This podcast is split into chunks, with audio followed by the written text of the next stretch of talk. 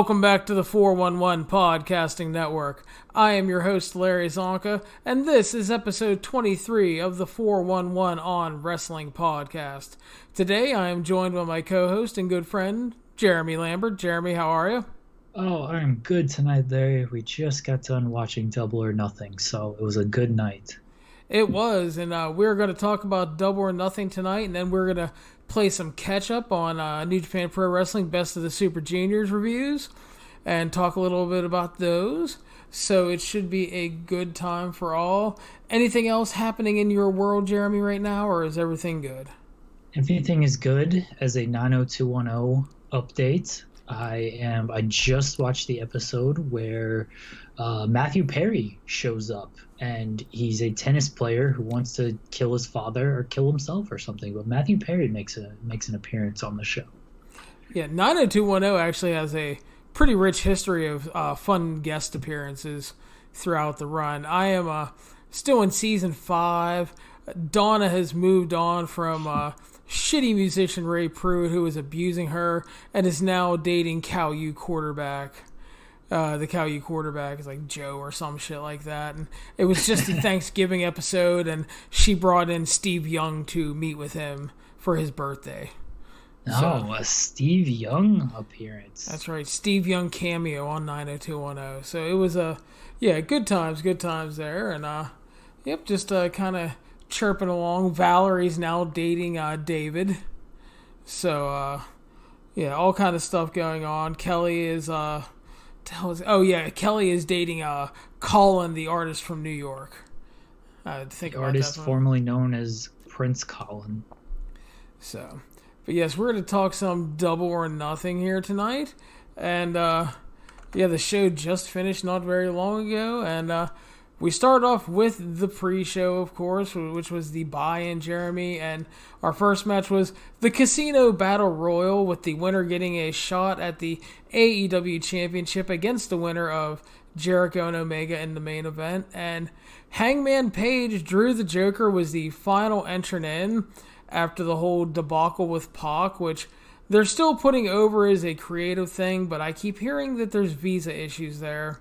So, like we said the other day, if it was a visa issue and they put out that story about creative stuff, that was really shitty. But Adam Page won, and he is going to challenge for the AEW Championship. Not too surprising that Adam Page won after the whole creative differences with Pac. That was kind of a big, big theory going around that Adam Page would show up and win this, and they did the little angle earlier in the week where Page said, "Oh, I'm not allowed to wrestle," and that was pretty much a tip off right there. That yeah, this guy's showing up in some capacity here, and they they obviously have big plan, big plans for Page. He was positioned to to face Pac. It was really the first match they they teased in the first match they added to the card because they you know went face to face at the inaugural rally way back in in January. So they they have big plans for Page. He wins here. He gets to move on to the to the title match against spoiler alert Chris Jericho. Uh, the concept on paper sounded okay, like it was different. Uh, you know, battle royals have been done forever, and then you got the Royal Rumble and the reverse battle royals and all this other nonsense Vince Russo tried to create. And you know, they tried to do something different. I didn't feel like it worked because you didn't really have a, a countdown and so, I mean, that's the big thing in the Royal Rumble is the crowd counts along. Like they had the countdown, but it was only two times or three times, and then five people come out at once, and you're like, why don't all these people just attack each other now? Orange Cassidy ended up being number 22, so I think they had 22 people in this match instead of 21.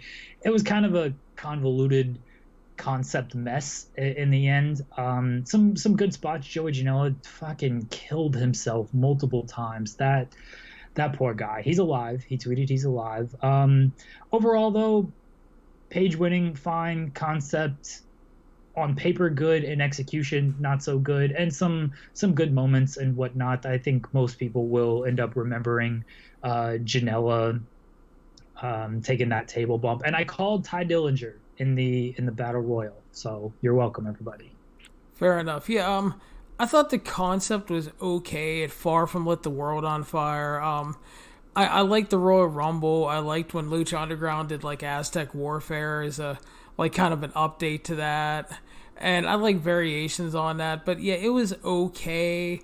I thought the match was pretty good, but uh, it's nothing I'm gonna rush to go back to watch. But Page winning was the right call. Orange Cassidy should have won. Orange Cassidy was I, I just love the fact that there was people on Twitter bitching about Orange Cassidy and he was one of the most over dudes in the match for doing nothing. Can we stop with Tommy Dreamer? Yes, please. This uh, he just main evented Impact last night, Friday night, whenever you're listening to this they just announced he was gonna main event with the Great Muta at their uh, Night You Can't Miss special. He comes out on this show. I saw a tweet that said Tommy Dreamer as an ECW nostalgia act has lasted two times longer than ECW actually lasted. And like, yeah, that like that's 100% true. Can can we just knock it off with this guy? No offense to Tommy Dreamer. I'm sure he's a nice guy. He has funny stories. He sounds like a nice guy. I don't need to see this guy on any wrestling show in 2019. The thing is, is, is for as much as I'm sick of Tommy Dreamer, you almost have to respect him for getting on all these fucking shows. Oh, I completely I respect mean, him for it. I mean, the guy has he's made a lot of friends, and God bless him for it. It's just you know, this was fine on Tommy Dreamer. He's in a, surprise appearance. Like it, it would have been the same as like Glacier. Like I, I thought Glacier coming out on here was really cool. MJF was fucking fantastic in this battle royal, by the way. Um, but I thought like the nostalgia appearance like that is fine. I, I, I guess I'm burnt out with Tommy Dreamer because Impact Wrestling decides this guy should main event all their fucking shows, and so when he shows up in this, it just kind of makes me dislike him even more. It's all Impact's fault as usual. Yeah, but Tommy Dreamer gets another pay per view booking. It's amazing in 2019, but there you go. So backstage, they were going to interview Kylie Rae, and then it led to some stupid librarian shit with Peter Avalon and Leva Bates, which was not good. No, it was bad. Yeah, very bad. Seriously bad. It was just, it was quite honestly stupid. It meant nothing, and just interrupted what could have been a fun little interview for Kylie, Rae. So, anyway, they hyped uh, Cody versus Dustin, and then we moved on to our second pre-show match. Kip Sabian defeated Sammy Guevara in just under 10 minutes. Thought it was a good and fun little match. They got to show off a bit. Wasn't quite as smooth as I would have hoped, but I thought they looked good, and it was it was a pre-show match. It was fine. It was good. It definitely, I think it came off better than the Casino Battle Royale. Um, the work was the work was just smoother. I mean, a singles matches, unless your battle royal is like really good and you know has some stars and some really good surprises, which the casino battle royal really, didn't. Um, Hangman Page was kind of the star and the the winner once he was announced as coming out. Um, so yeah, it, it came off better. Uh, the crowd didn't seem to know the guys too much. I think they knew Guevara from maybe being the elite. Kip Sabian is kind of more more of an unknown guy. Uh, but they, they worked hard, and by the end, the crowd was into it. A little surprising that Kip Sabian won because they they pushed Guevara a little bit more, but maybe they got some some plans for Kip Sabian. I mean, this is where if wins and losses are going to matter, like this is a bad look for Sammy Guevara, and now he has to kind of work his way out of this. So we'll see where they where they go with him on here. Yeah, so we got a promo for uh, Sadie Gibbs, a UK talent, coming in, showing her working out and doing some cool stuff. I thought it was well done video package. Of note on commentary, we had Alex Marvez and uh, Excalibur during the pre-show. They saved Jim Ross for the pay-per-view. Alex Marvez was really rough, didn't really add much of anything. Uh, Excalibur was the MVP like all night on commentary. So we had that going for us. See, uh, Jim Ross was making his way to commentary. Cody and Brandi Rhodes arrived with Pharaoh and their fancy truck. Kenny Omega was walking. Cody decided to just skip the pre-show. He said, "Fuck yeah. this pre-show." It's WCW baby arriving late. so uh, Kenny Omega was walking backstage, and Matt Jackson met with Michael Nakazawa. Nick arrived, some goof asked him for their credentials, and got a super kick. So then the Bucks, Cody Brandi, and Kenny Omega arrived in front of the crowd. They welcomed everybody to the show, and then Matt said he was excited to see 20,000 people here, but Cody said the building only holds 13, Matt. And Matt says, well, you round up in wrestling. So Cody says they set the record with 20,000, obviously taking a dig at WWE's WrestleMania numbers. Um, I think they were just taking a dig at wrestling inflating in general. Yeah, but I mean, I pretty, I mean, I'm sure it's a WWE thing because yeah. they'll do it more than anybody else. But and as we saw, they were not above taking plenty of digs in WWE on this show. Yeah, unfortunately, I'm not a huge fan of that, but it, they're going to do what they're going to do. They said they were going to make history tonight, and that tonight was the start of a revolution. Got to Nash. Good. Oh, one thing I didn't like, a couple things I didn't like about the pre-show. One, did we really need like the librarian thing? Like that was stupid. Like this is a pre-show. In theory, like this is people are going to watch this for free. It was streaming on many different platforms so the theory of any pre-show is, hey, watch the pre-show, get excited for the main show, buy the main show, like to add last-minute buys and whatnot. The librarian stuff was dumb. The Sadie Gibbs promo, I kind of understand, sure. Like there was nothing on Chris Jericho during this pre-show, and if you're looking to add last-minute buys, you would think he would be some type of featured part of this pre-show. Like the the only thing that made me think, oh, this maybe this will add some buys is the the Dustin and the Cody promo. I don't understand why there was nothing with Jericho and Omega and just pushing Chris Jericho is also on this show and main eventing. That was a, a weird call to me. And I didn't care for the four elite guys coming out and doing this little promo and baby facing the crowd and then working differently later and stuff. It was just kind of like they did it all in. It made sense at all in because it was a one time thing. For for this, it didn't make like a whole lot of sense to me. Fair enough. Yeah, and I, I do think that the pre show was largely fine, but yeah, I wouldn't say that it if I was watching first time and was watching it, I wouldn't say that there was anything that made me go, I need to spend $50. And like you said, not mentioning Jericho, probably the biggest mistake of that because you're trying to snag more than the whatever number of subscribers that subscribe to being the elite or know these guys from online. You're trying to look for casual fans and lapsed WWE fans and you know, Chris Jericho, maybe a nice big sexy video package would have uh, fit the bill there, but we didn't get it. So good point. Uh, we moved on to the main card, got the national anthem. We opened up with SCU versus the Strong Hearts, which were Ashima, Lindaman, and T Hawk. Uh, the biggest downfall to this match had nothing to do with the work. It was that Jim Ross kept referring to uh, Strong Hearts as the Chinese fellas. Yes, I know OWE is a Chinese company, but Jim Ross heard that and was like, "They're all Chinese." Apparently so. So, but uh, yeah, and he ran with it the entire time. You would think maybe Excalibur could nudge him, or maybe somebody could get in his ear and go, "Jesus Christ, dude, they're not Chinese." But no. Anyway, this... I, I thought that this was perfect match to kick off the show because SCU are number one, they're over. Number two, they're extremely reliable. And number three, you know they'd work really well with pretty much anybody. Add in the fact that Shima is excellent in laying out um, trios matches from all the Dragon Gate stuff, and it just seemed like a recipe for success. SCU won in 14 minutes after the best Meltzer ever. I thought it was a great sprint style opener, hell of a way to kick off the pay per view. And again, the only downfall I thought was Jim Ross's uh, Chinese commentary. I'll get the bad out of the way first. I, I think Jim Ross immediately referred to them as OEW, so strike one.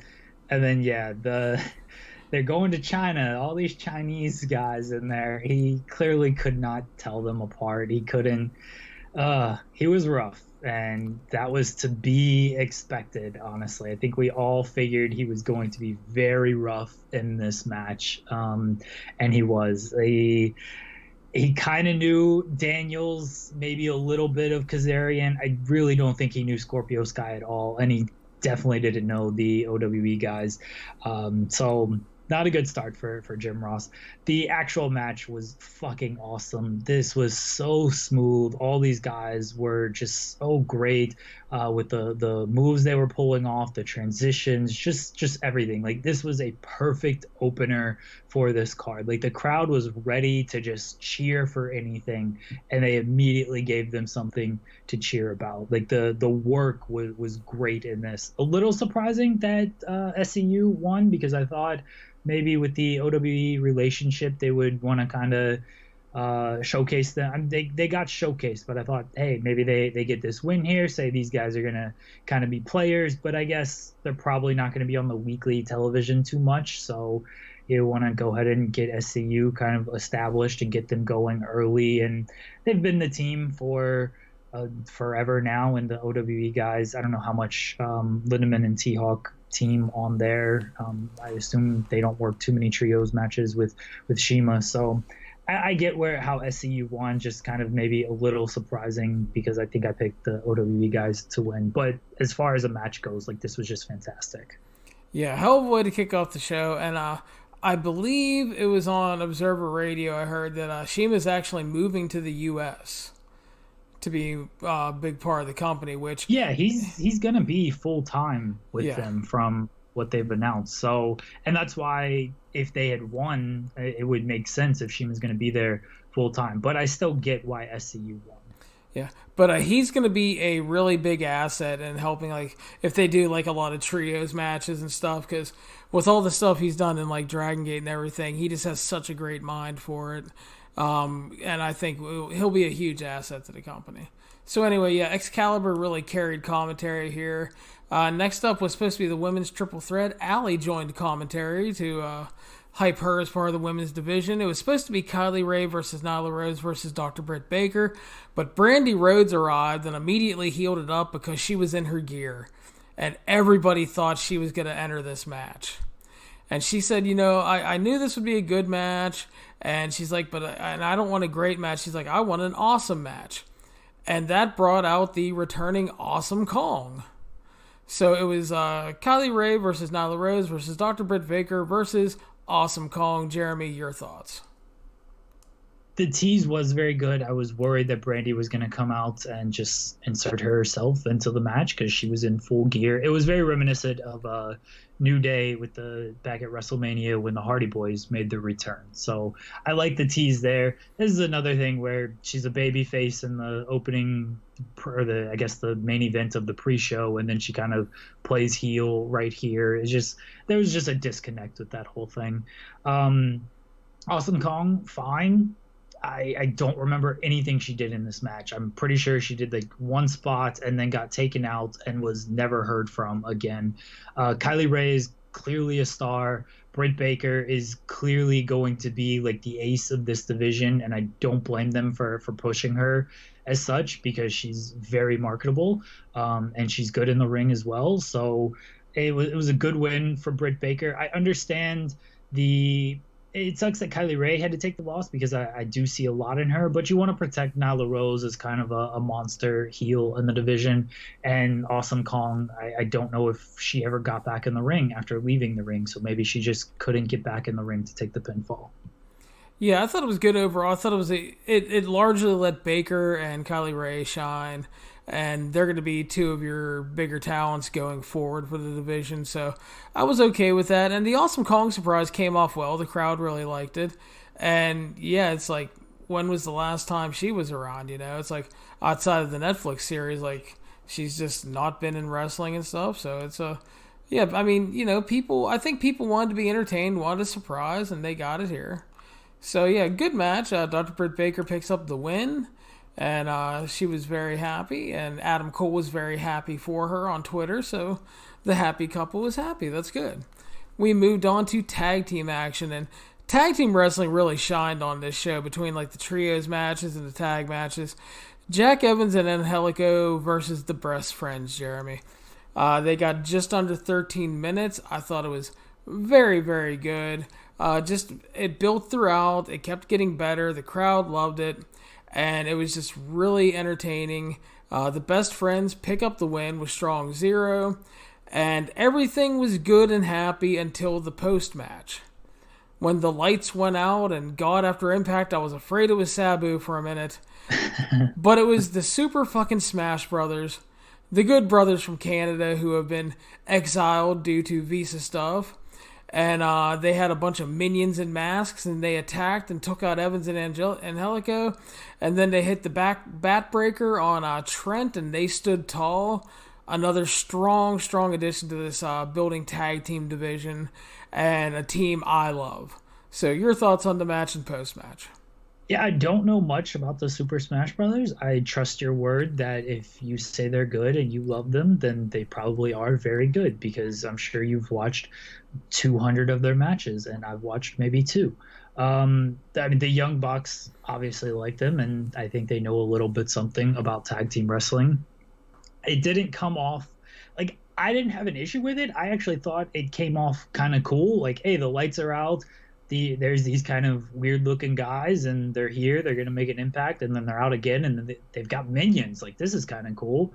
And then they attack and then they do this like cool pose with the minions and stuff and then they turn the lights out again. I thought like that was a cool introduction. It didn't come off well because the crowd literally chanted who are you? and that kind of you know, you don't want your crowd chanting "Who are you?" in the middle of this show when you're trying to make this this big introduction for these guys. So that was the only um, bad part about the the post match to me is the crowd just didn't know who they were. The match itself was excellent, more just great work. My only complaint about it is it did a lot of stuff that maybe could have ended the match and like you knew you were going to get a lot of like big spots and a lot of uh, kickouts of stuff that should probably put the match away in the uh, Bucks and Lucha Brothers match, and they kind of did a almost a light version of that here, where it was like, all right, that definitely should have been the end, that could have been the end, that could have been the end. Um, I don't have like overall. I realize that's going to kind of be the AEW style. I don't want it to go too far in that realm. And Jim Ross was clearly not having any of it, where he was just like, "Come on, like that's really not the end." Um, I, am not going as far as as Jim Ross would, but I think in a kind of not an open. Not an opening tag team match, but a lower card tag team match. You don't have to go completely crazy and have these big kickouts of everything. And I hope that gets toned down a little on, on, television. I understand with this being a big show, you can get away with this stuff a little bit more. Um, with television, I don't want them to go crazy with kickouts over stuff that should end the match. I agree with that. I do think that uh, I do think for this show because they were the whole show they had to hit a home run with this. So I think that they were trying to give everybody a chance to deliver as much as they could. But like you said, if it becomes the norm on TV, then it's going to lose all meaning. So I will agree with that. But I thought here it was fine. Yeah, very good match. I thought everybody looked good. And uh, yeah, this uh, tag division is going to be pretty damn strong, I think. So AEW returns to Chicago on August 31st, uh, which is presumably the next big pay per view.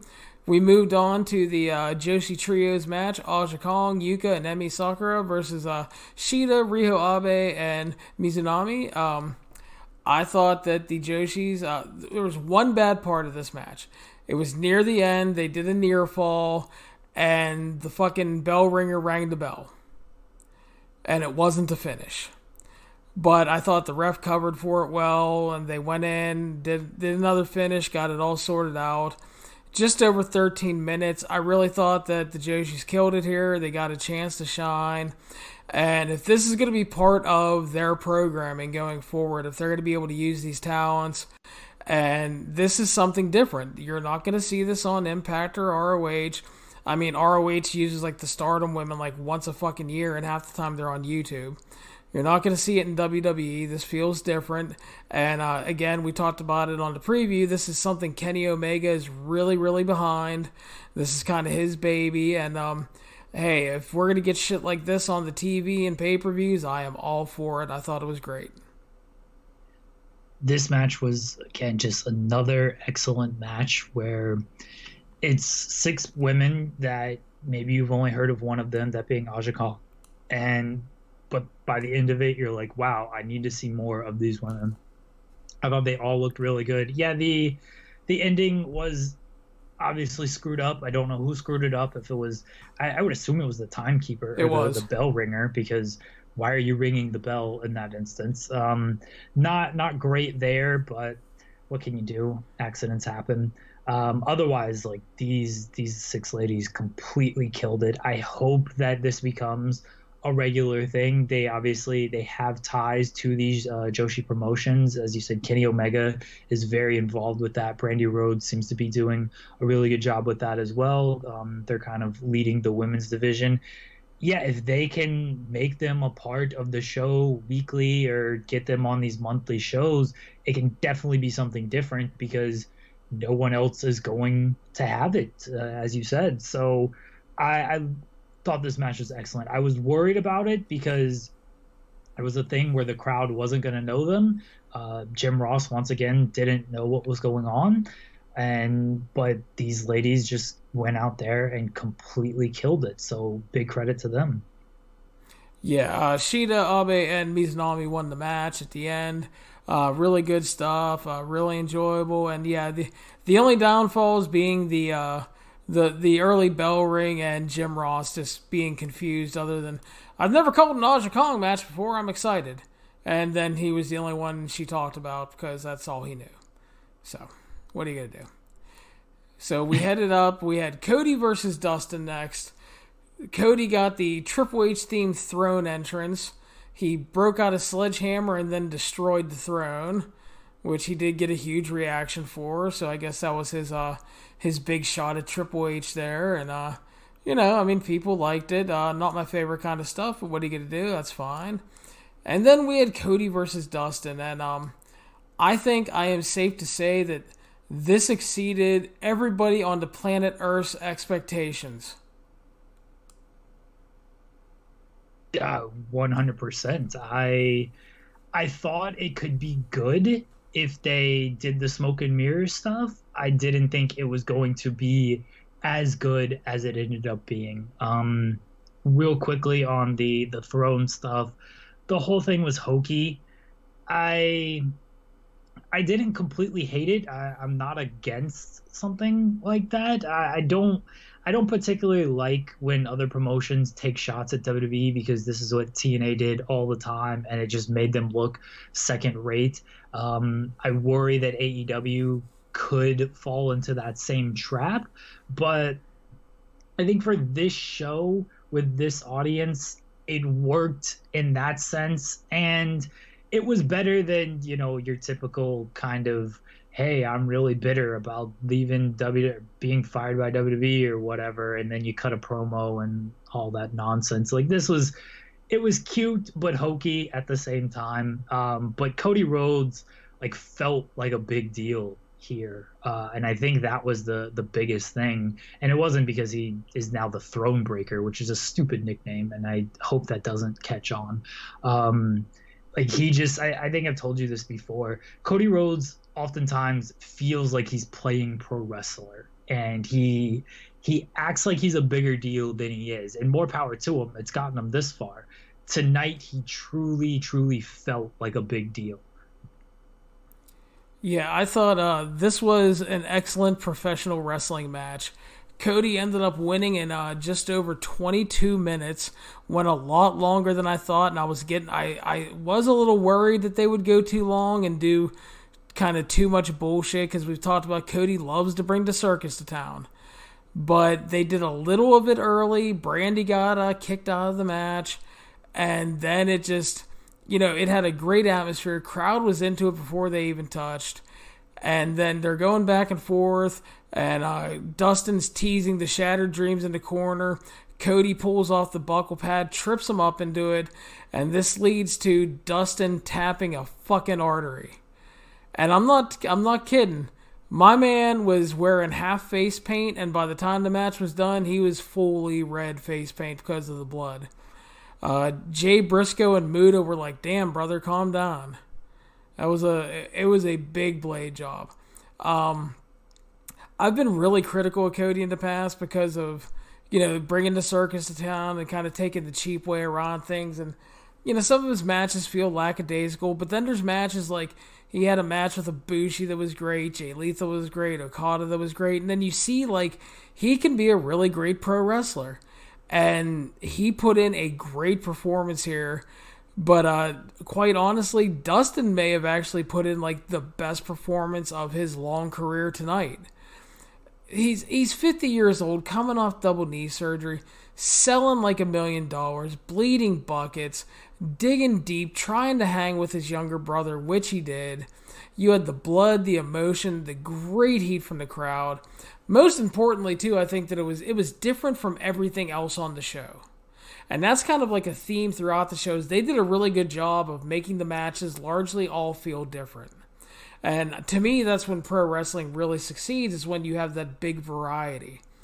And this was just really great. It fucking rolled.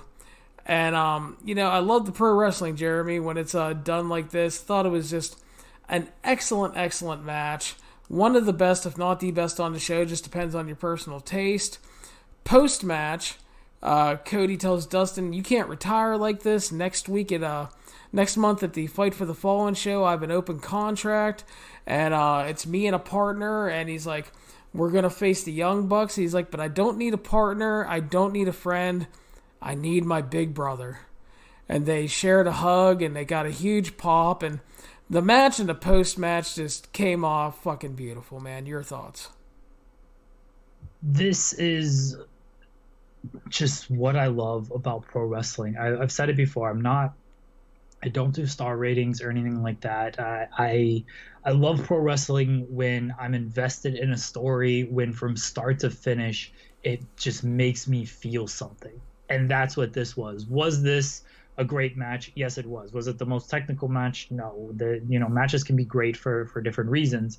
Um, like they they messed some stuff up. They they redid the the apron spot where Dustin did like the spin around um, when he's trying to roll him back to the ring. I don't know near the finish what they were going for with the the clothesline where they both did.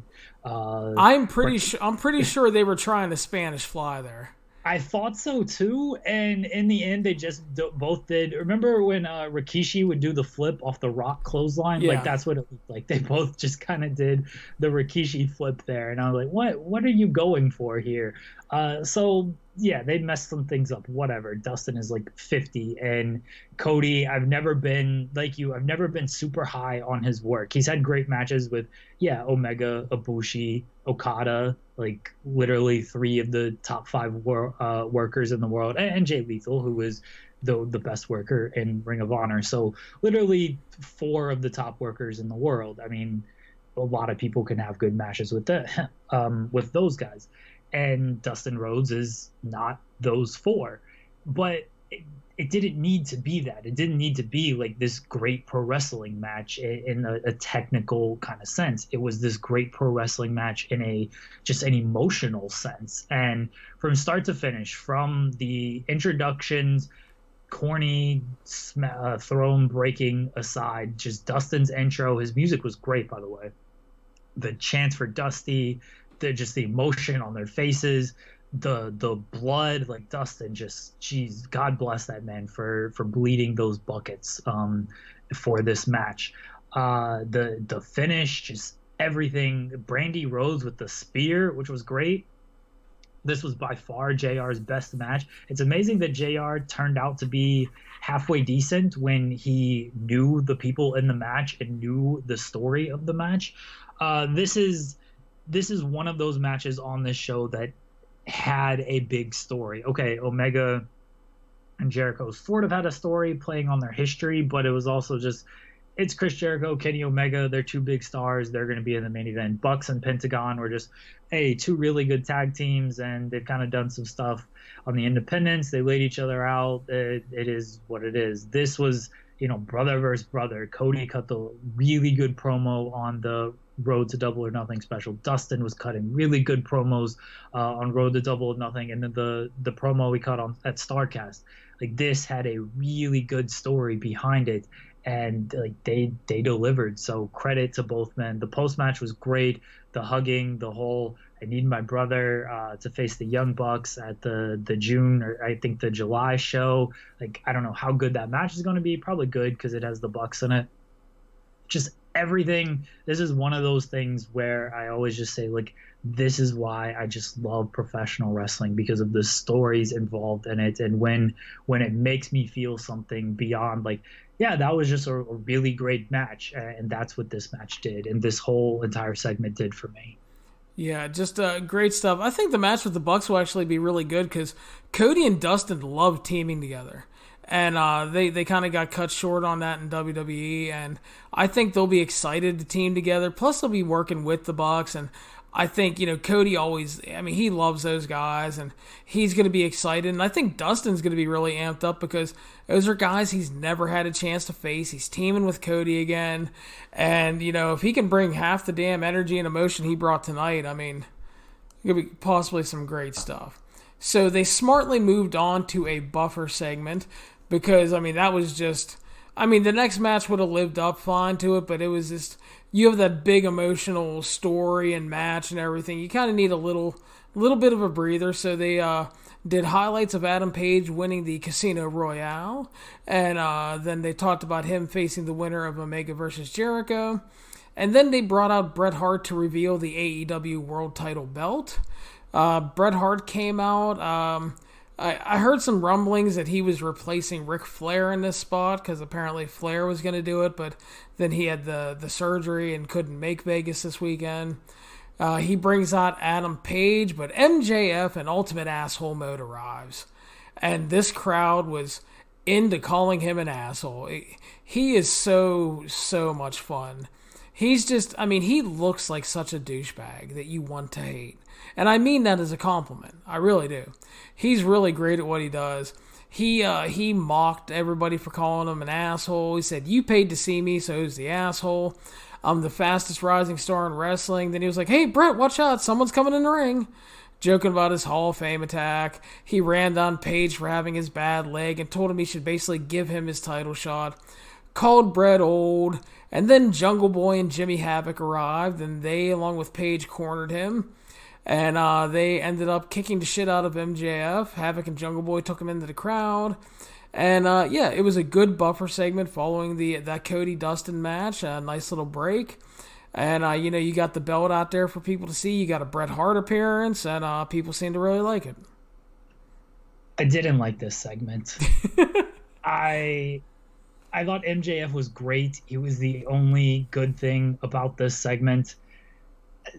Bret stumbled over everything, which I get it. He's he's older. He you know, he's had a stroke and everything. He was never like the best on the mic or anything like that either. Uh, like bringing out Adam Page, fine, that made sense. MJF again, he was really good. Then Havoc and Jungle Boy, and it's like, all right, why, why, like, why do they care here? I guess they're going to be positioned as decent stars, and so they're trying to just get them some screen time. Sure. They they missed, and maybe this is Bret's fault. It's somebody, maybe it's production's fault. It's somebody's fault. Like they missed the unveiling of the title. Bret doesn't even turn to the hard camera, where you get like a good shot at the title either. It was just if you're gonna introduce this title like just introduce it. Just introduce it. Have Adam Page come out and be like, "This is what you're fighting for."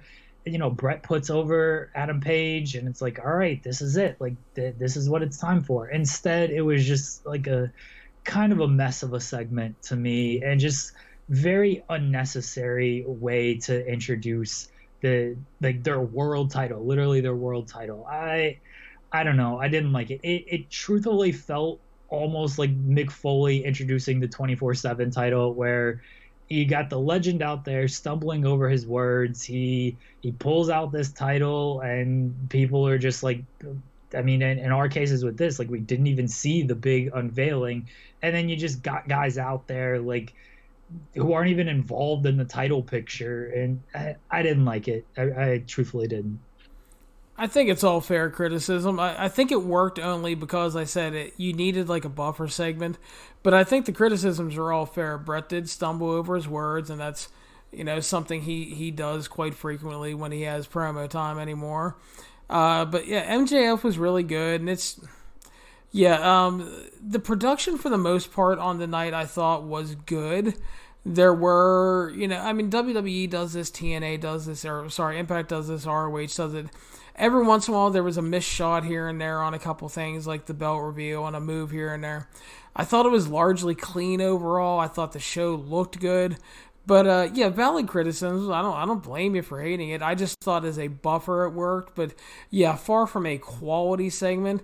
Uh, I'm I'm fine with them. Like, yeah, the production had hiccups. Uh, they're gonna have hiccups. WWE still has hiccups, and I'm just convinced it's not even hiccups anymore. They're just bad at producing wrestling television now with their fucking camera cuts and zooming and missing shots. Um, like they, I, I thought they missed like Janela getting the cigarette stapled into his forehead in the, the Casino Battle Royale. Like they, they had the reaction shot, but didn't have the actual stapling. They missed they missed moves and whatnot. I get it, it happens. You can't miss the belt reveal like this. You just can't. Like you're revealing your world title. This, this is the only thing you should be focusing on, not MJF getting beat up by Jimmy Havoc, Jungle Boy, and, and Adam Page. Like that shit doesn't matter. You've got to have a shot of the belt being revealed. And this this also falls on Bret because he's holding up it up towards the entrance. And so if he's going to do that, you've got to have a camera in the ring shooting him and shooting the belt. Um, so I thought this was a production issue that just you you can't afford in this one. You can afford move missing, you can't afford missing a shot at the belt, which is a really good looking belt by the way. I love the design of this belt. Um, they said they were going to try to make it like the the mid South North American title, and they certainly went like big like that with all the the side plates and the the big centerpiece. Like it's a really beautiful belt. It would have been nice if we could have seen it a bit more. Yeah, and again, these are all fair criticisms because, like you said, you, you can't miss stuff like that. It has to be, it has to be the the focus of the segment. And when you miss it like that, it's like, well, it wasn't, and you know, it comes across as a disappointment because uh, while we saw it on like Twitter and stuff, um, we didn't see it on the live show, and you know, maybe not everybody that's watching the show is following on Twitter, so maybe they didn't see it, and they're still wondering what the hell Bret had in the bag.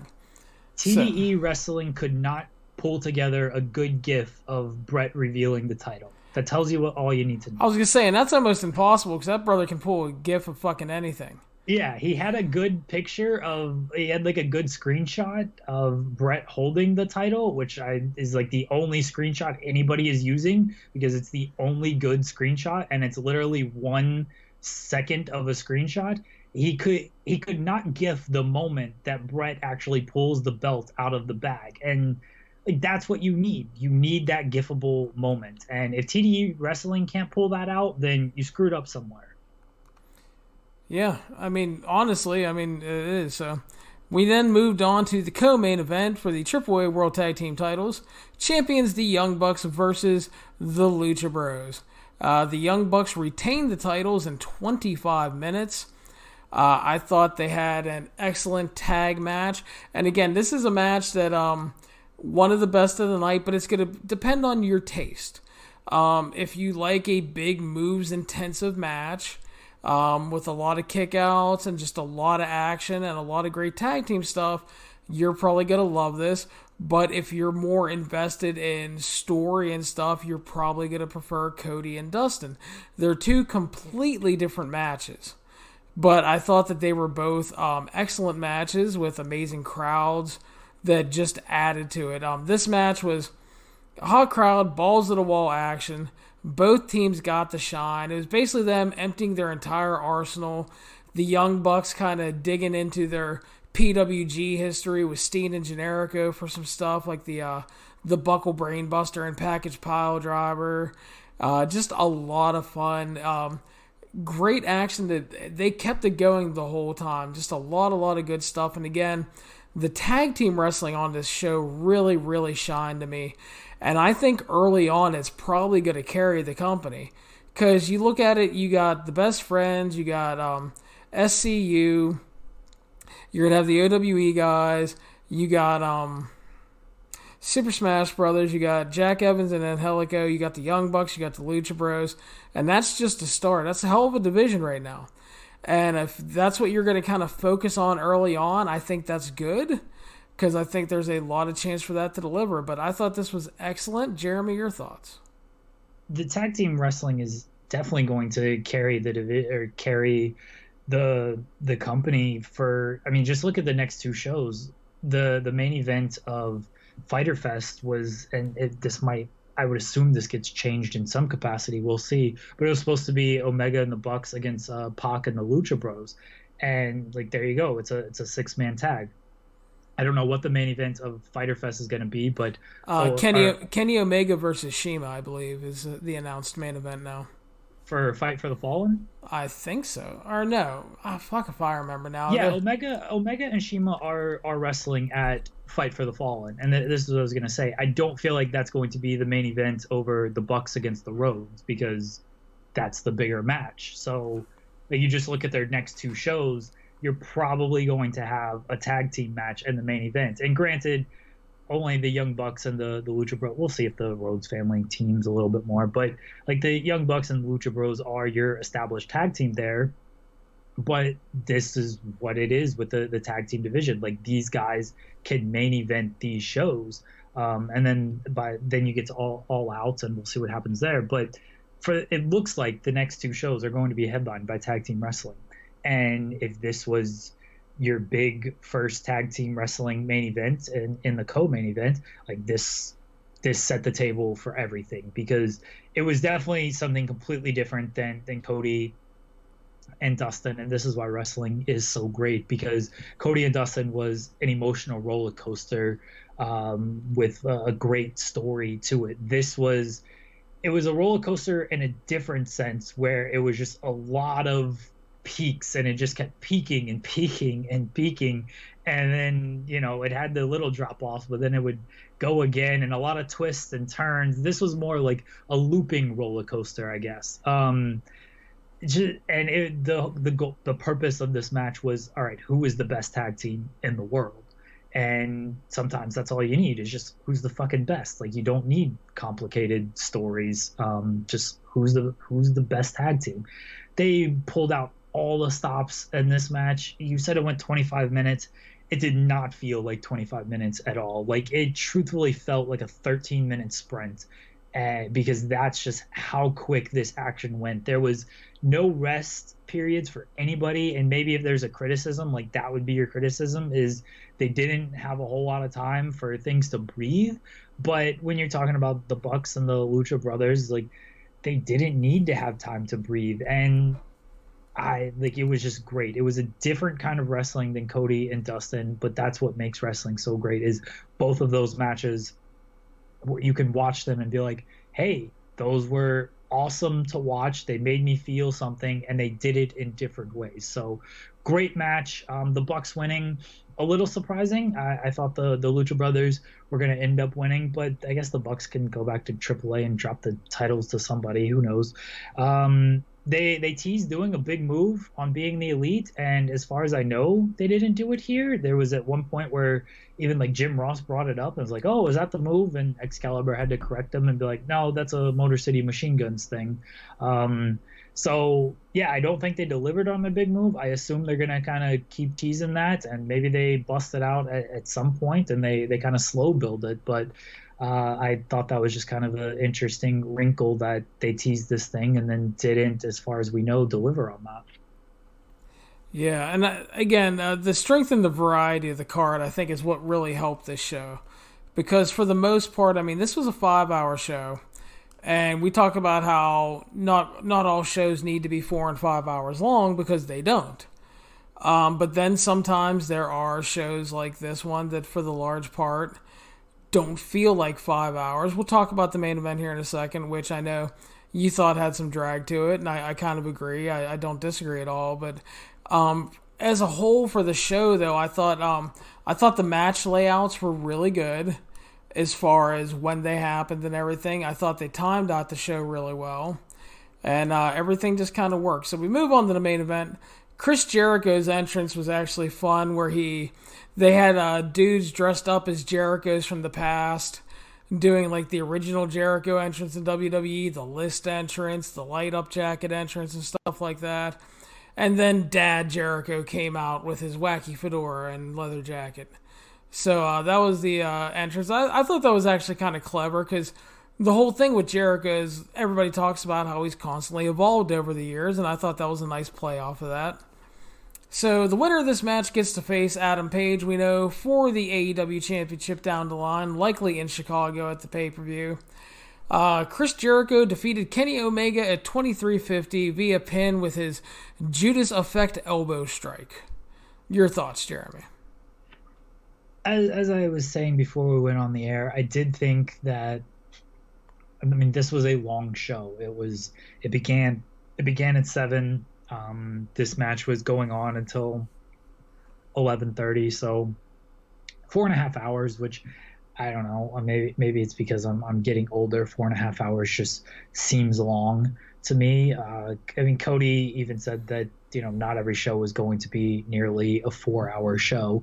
It's just this was kind of um, special, and so I get that. Uh, after you had seen Cody uh, and Dustin and the Bucks against the Lucha Brothers, like that's just very very tough to to top right there, and credit to Kenny Omega, who I feel like really worked his ass off in this match and just took. I mean, he suffered a broken nose. He took some insane bumps in this match.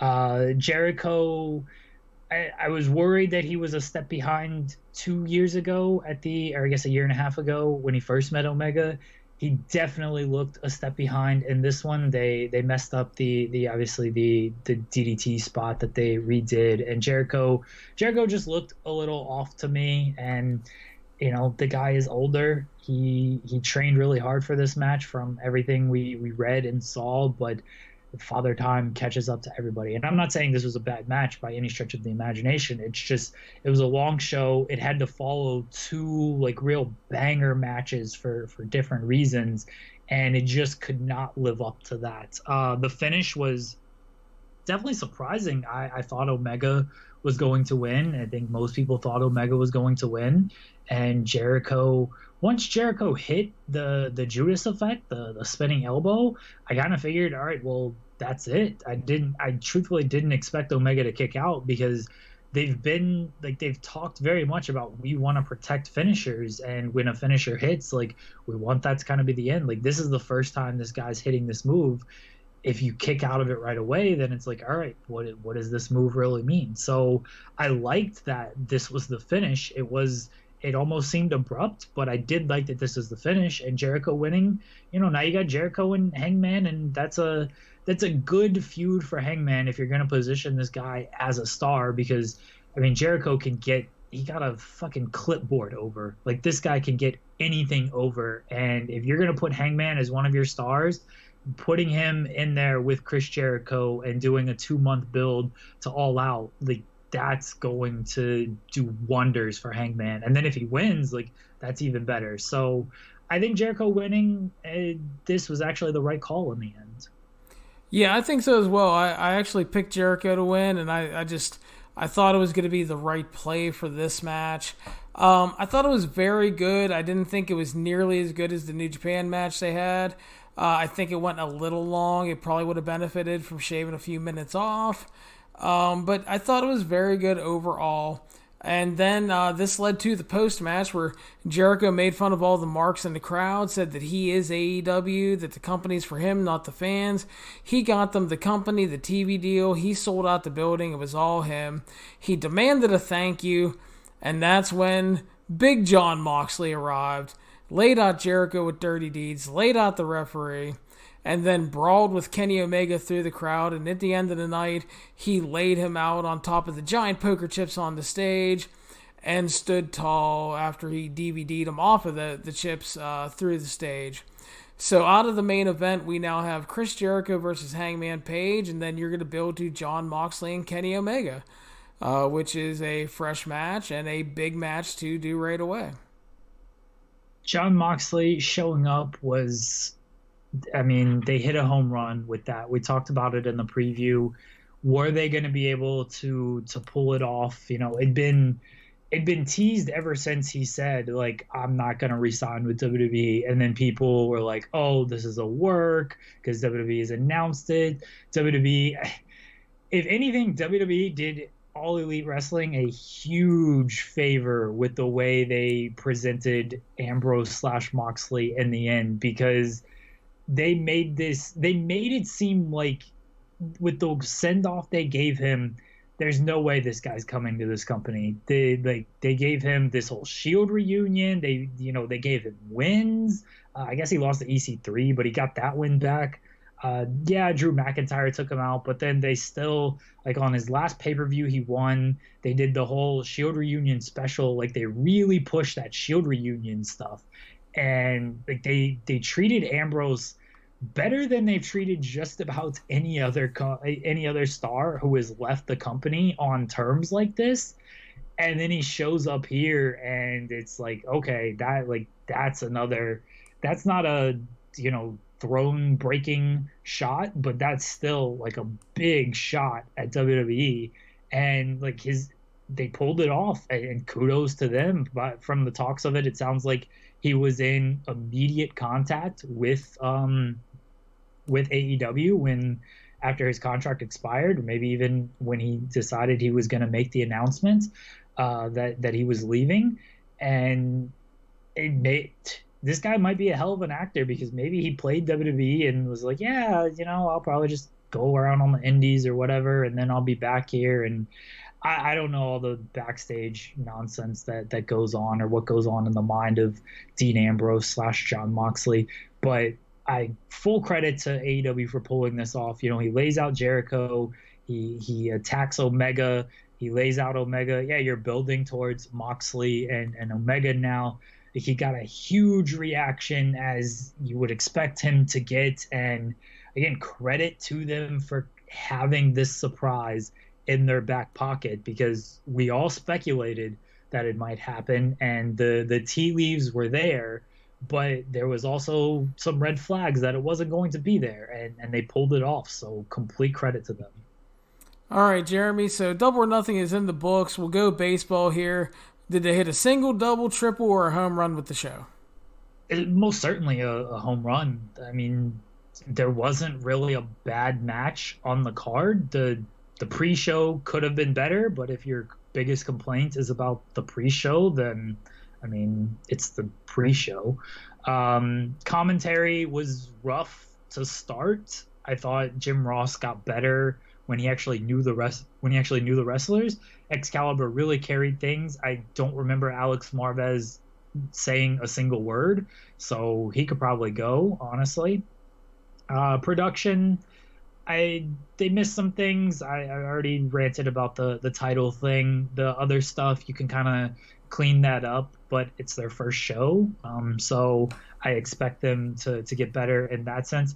In ring action from from start to finish. Again, there wasn't a bad match on this card. They they set up things for the future. They did some really strong work tonight. I think my biggest complaint, and this isn't a complaint, this just has to do with I guess the timing and the the scheduling is this show was a home run to me, and now you're following it up with two minor shows in June and July. Your next big show isn't until August, and then you don't debut on television until we don't know when because nothing has been announced. Like they'll do some good work on being the elite, but they're going like we said in the preview. It, just feels like they're going to lose a little bit of momentum with all of this because this was a home run show. You got Jon Moxley on on your side now in your company and you can't get his face out there to the television audience weekly until whenever they debut. And he's going to be wrestling at Fyter Fest, so that's a good sign that he's going to be working their shows. And again, they'll do work on being elite, but I they're going to lose a little bit of momentum from this, and that kind of sucks because this show was fantastic. Yeah, it does. Hopefully, they can uh, do what what they can with the shows they have to try to keep momentum and names out there, but I, I, certainly agree. I thought it was a home run of a show. Uh, again, like you said, minor production issues, and that stuff's going to have to be worked out, but we have some time before we get the TV, thankfully, to do that. And um, so we will see what happens. So we're going to play some catch up now and talk best of the Super Juniors uh, from New Japan Pro Wrestling. We already reviewed. Uh, uh, nights one through four the last time we spoke, so we will hit three through eight tonight.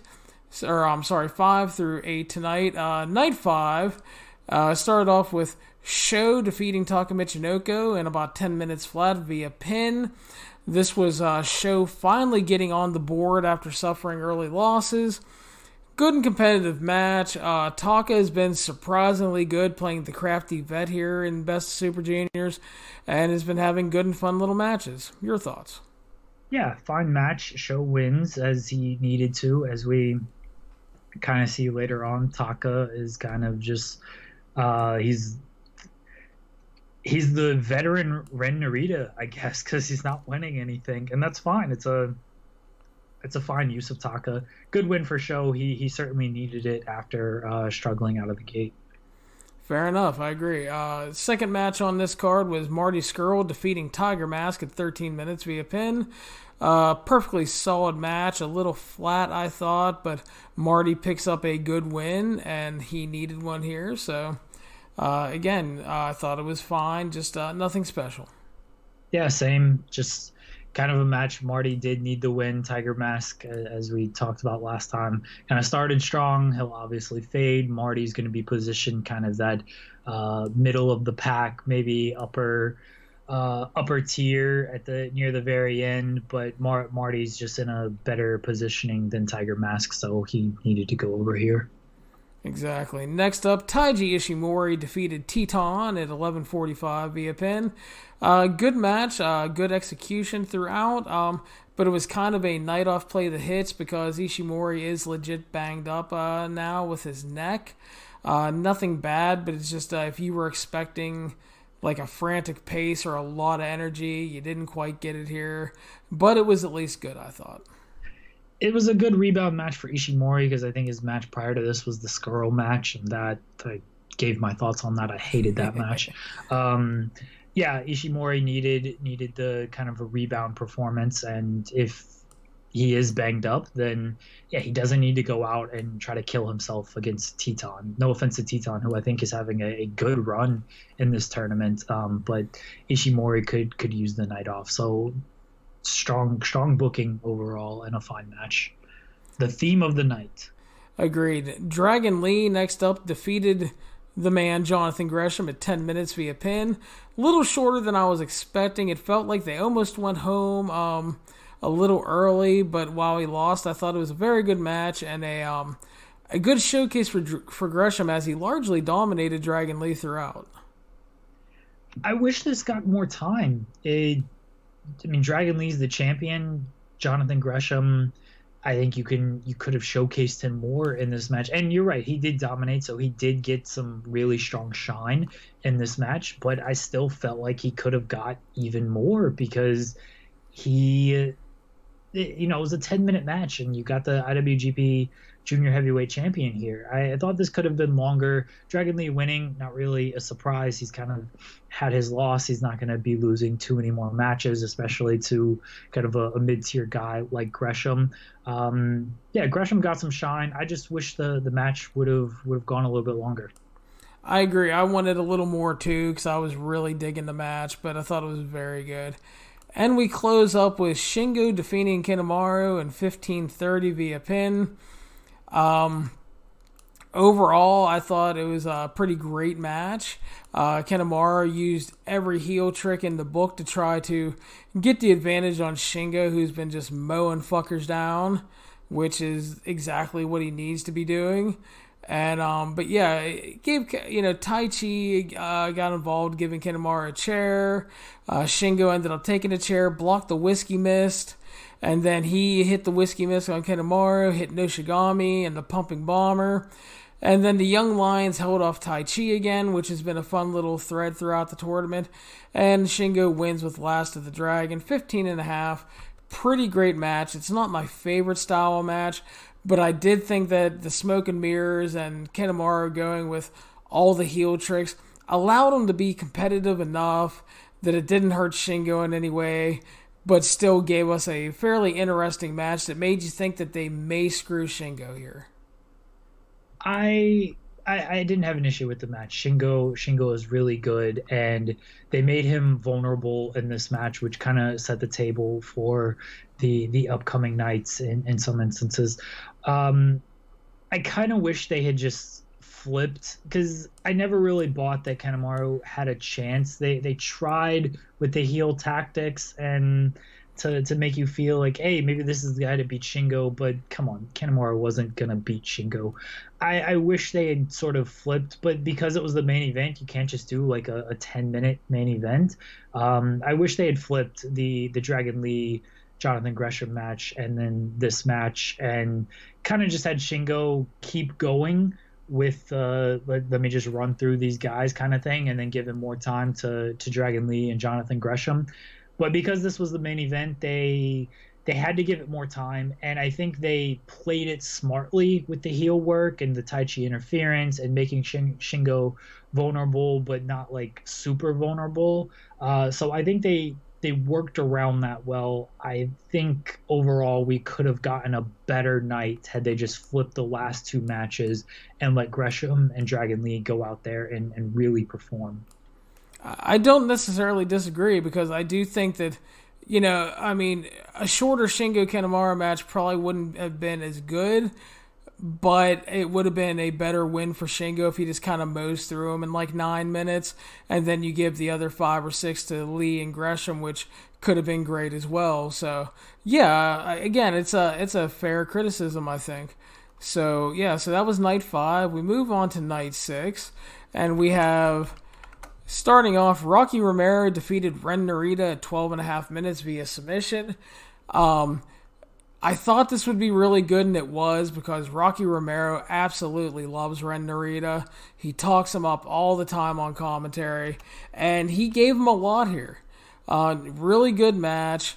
Uh, I really enjoyed it. Ren Narita continues to grow, and he was really good. He's having a strong tournament overall really enjoyable matches, even though he's losing all his matches, which is his role right now. MVP Ren Narita, as I've said on the last podcast, he is my best of Super Juniors MVP. Rocky Romero winning, no shock. Ren Narita is probably not going to win in this tournament. He should. If New Japan Pro Wrestling wasn't a bunch of cowards, they would have this man win the whole thing. Um, yeah, good match though because as I said, it's tough to have a bad match with Ren Narita with the style he works and with these other guys because they're all really strong workers as well. And I I've always said since the beginning of time, maybe not that far back, but I've always been really high on Ren Narita and he's proving himself in this tournament. And Romero, as you said, loves him. And they went out, they had a really strong match, and Ren Narita this is what he's going to do throughout the tournament. He's going to have three, three and a half star matches. He's not going to stink up the joint. He's probably, but he's not going to get enough time to have like some super classic. But hey, if he averages out to a three star, three and a half star match rating for his best of Super Juniors run, that's pretty good as a young lion. Yeah, he's he's definitely and the the thing is I also love when you watch like a guy like him is just just watching him grow throughout the tournament and stuff and improving, you know, he gets to work with a bunch of different guys. And then again, Rocky has been really great throughout this tournament too and was really giving to him here. Uh, just really good stuff. Really enjoyed it. We move on next. Uh, Bandito defeats Douki at 10 minutes via pin to finally get on the board. Uh, I thought it was a good match. Uh, better than Douki's last effort versus Taichi, obviously, or Taguchi versus, you know, which just that stunk up the joint to me. But uh, yeah, I thought this was really good. Or not really good. I thought it was good. Uh, Bandito finally gets to win. He's been a bit hit and miss in the tournament, but stepped up later on. But he picks up the win here. Your thoughts? I think this is where they finally just cut bait with the Douki, and they realized this guy sucks. Um, I've I've still been underwhelmed with Bandito. This was not going to be the match that was going to pull me out of that because he was wrestling Douki, so that it just wasn't going to happen. Good that Bandito got the win. Um, that, not much to it. It really just got Bandito on the board, and I think it really established like, all right, we've tried with this Douki guy. We kind of gave him a backstory and all this other nonsense, and we've made you believe he's going to win some matches, and he has won a couple matches, maybe just one. But now it's just like, all right, there, there's no hope for this guy. He's just gonna lose. Yep. Moving on, El Phantasmo defeated Robbie Eagles, uh, 10 and a half minutes. Thought it was a good match. Phantasmo remains undefeated, but quite honestly, I thought Robbie Eagles outshined him here. Yeah, Robbie Eagles is having a, a strong run, and, and good on him. He he looks good during this run, and they're obviously positioning Phantasmo for a big spot. So him winning uh, made sense and wasn't too big of a shocker. But Eagles, as you said, he's been impressing uh, during Best of Super Juniors. I, I don't know if he was. I thought they were they were pretty even. Like I, I liked Phantasmo's work in this match, and I, I like his work overall in this tournament. But Eagles has certainly been a guy who. I mean, we talked about Bandito being underwhelming because he just hasn't had sort of banger matches and okay, maybe he hasn't had the time or anything, but Eagles he's been in a similar position where it's not like he's had a ton of time in these matches, and he's still had a better tournament than Bandito. Fair enough. Moving on, chaos explodes as Will Ospreay defeated Young Yo at 24 and a half minutes via pin. Thought this was a great match. Yo is really stepping up. He's using the calf killer now. Uh, just more edge to his work. He's uh, he's getting some of that vibe that Sho has that he lacks a lot of the time because Sho can be just so aggressive and he has such a great sense of urgency. And Yo is just kind of like his opposite personality wise and in the ring. But um, you know, and Sho rightfully gets a lot of the headlines as the future star from the team. But I thought Yo has been really stepping up, did really good here. He was a believable challenger to Ospreay. They had the crowd buying into all the near falls great performance from him. Will Ospreay just delivers again. I mean, he's he's Will Ospreay, Jeremy. It's hard for him to pretty much to have anything but a good match these days. Uh, I thought it was great, certified banger, just over four stars. Great stuff. I told you, Yo is the star of the team. He's been better than Sho in this tournament. Don't at me on that. It's the truth. Ospreay is Ospreay. I, I I said it once, I'll say it again. He's top five in the world right now. He's just excellent at just about everything. Yo, he doesn't get the headlines that Sho does. He doesn't get the cool music that Sho has or the gear, whatnot, but he's just as good as Sho. And a match like this kind of shows that. Um, yeah, another another great match out of Ospreay. Not surprising because this guy is just again he's great at everything. Um, nothing, nothing bad to say about it. Ospreay winning, obviously, the right call because of the way they're positioning him. Good that Sho got a lot in this match, got a lot of time, really got to show something because, or yo, sorry, really got to show something because uh, we know they're high on Sho and I'm high on Yo, so I'm gonna I'm gonna outbook New Japan here. Fair enough. Main event Taguchi defeated Bushi just under 15 minutes via submission. Overall, good. Uh, definitely felt like a letdown though after the Ospreay Yo match. Uh, a little bit overbooked at the end, but Taguchi overcame.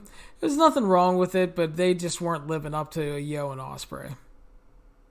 Yeah, they weren't, and that was, you know, that was just a a, a planning flaw, a booking flaw. Is if you're gonna have like Ospreay's got to be in, in, the main event on this show because, all right, I get big match uh, Gooch and all this stuff, and Bushi is fine, but you're not outperforming Will Ospreay if you give him a guy like Yo, or really if you if you give him anyway anybody. Like unless it's a a big match and there's really no one in this block who I guess they did Taguchi and, and Douki one night and they did um who did who did Taguchi wrestle on the on the first night? Um it escapes my mind. Yeah I don't remember. Um maybe maybe Rocky Romero I, or maybe Yo. I don't recall. Um, anyway, but Ospreay should have been the main event here, and he should probably main event all of these shows, uh, just because like this is his block, and that's just a bad call by New Japan. The mat the match was fine. It wasn't going to live up to the Ospreay match. Yeah, and that's um I I get why they tend to position certain matches the way they do, but um I definitely would have uh switched the uh, script on that one. Uh, kind of like you were talking about the the Dragon Lee Gresham match. Probably should have main evented the one show. Uh, I think it's just uh, you got Will Ospreay who is just you know fucking banger machine, and I, I get that wrestling is personal taste, and I'm not trying to rag on anybody, but I get if you don't like Will Ospreay, That's okay. But don't try to sell me this bag of bullshit that Will Ospreay is a bad wrestler, okay? That shit's like years old now. Dude is really good. Delivers against everybody. So, again, it's fine if you don't like him, but don't try to sell me this bullshit that he's somehow a bad professional wrestler. Not the case. So, that's just my no, little. as as we've said, anybody who thinks Ospreay is bad is still watching gifs from two three years ago and not full matches because this guy is flawless in the ring. Yeah, I mean, I wouldn't say flawless, but he's improved so much, and it's just. I said flawless. Well, you're you're wrong. Why don't you go call Shane Taylor and talk about it? so we'll move on to night seven. This was the uh, the night that they started doing all tournament matches, so no undercard tags. Taiji Ishimori defeated Taka Michinoku five just under five minutes. Solid little match. Taka had a nice game plan, but Ishimori gets the quick win, and with him being banged up again, the right call. Yep, nothing to it. Ishimori wins. Moving on. Yep. Bandito continued his winning ways, pinning Ren Narita just over six minutes. Good little sprint. Narita with great energy in this. Bandito starting to feel a little more like Bandito in this match. Good stuff another Ren Narita three star special. Yep, and that's not a bad thing. Sometimes we joke no, about that with all. people, but he's just yeah.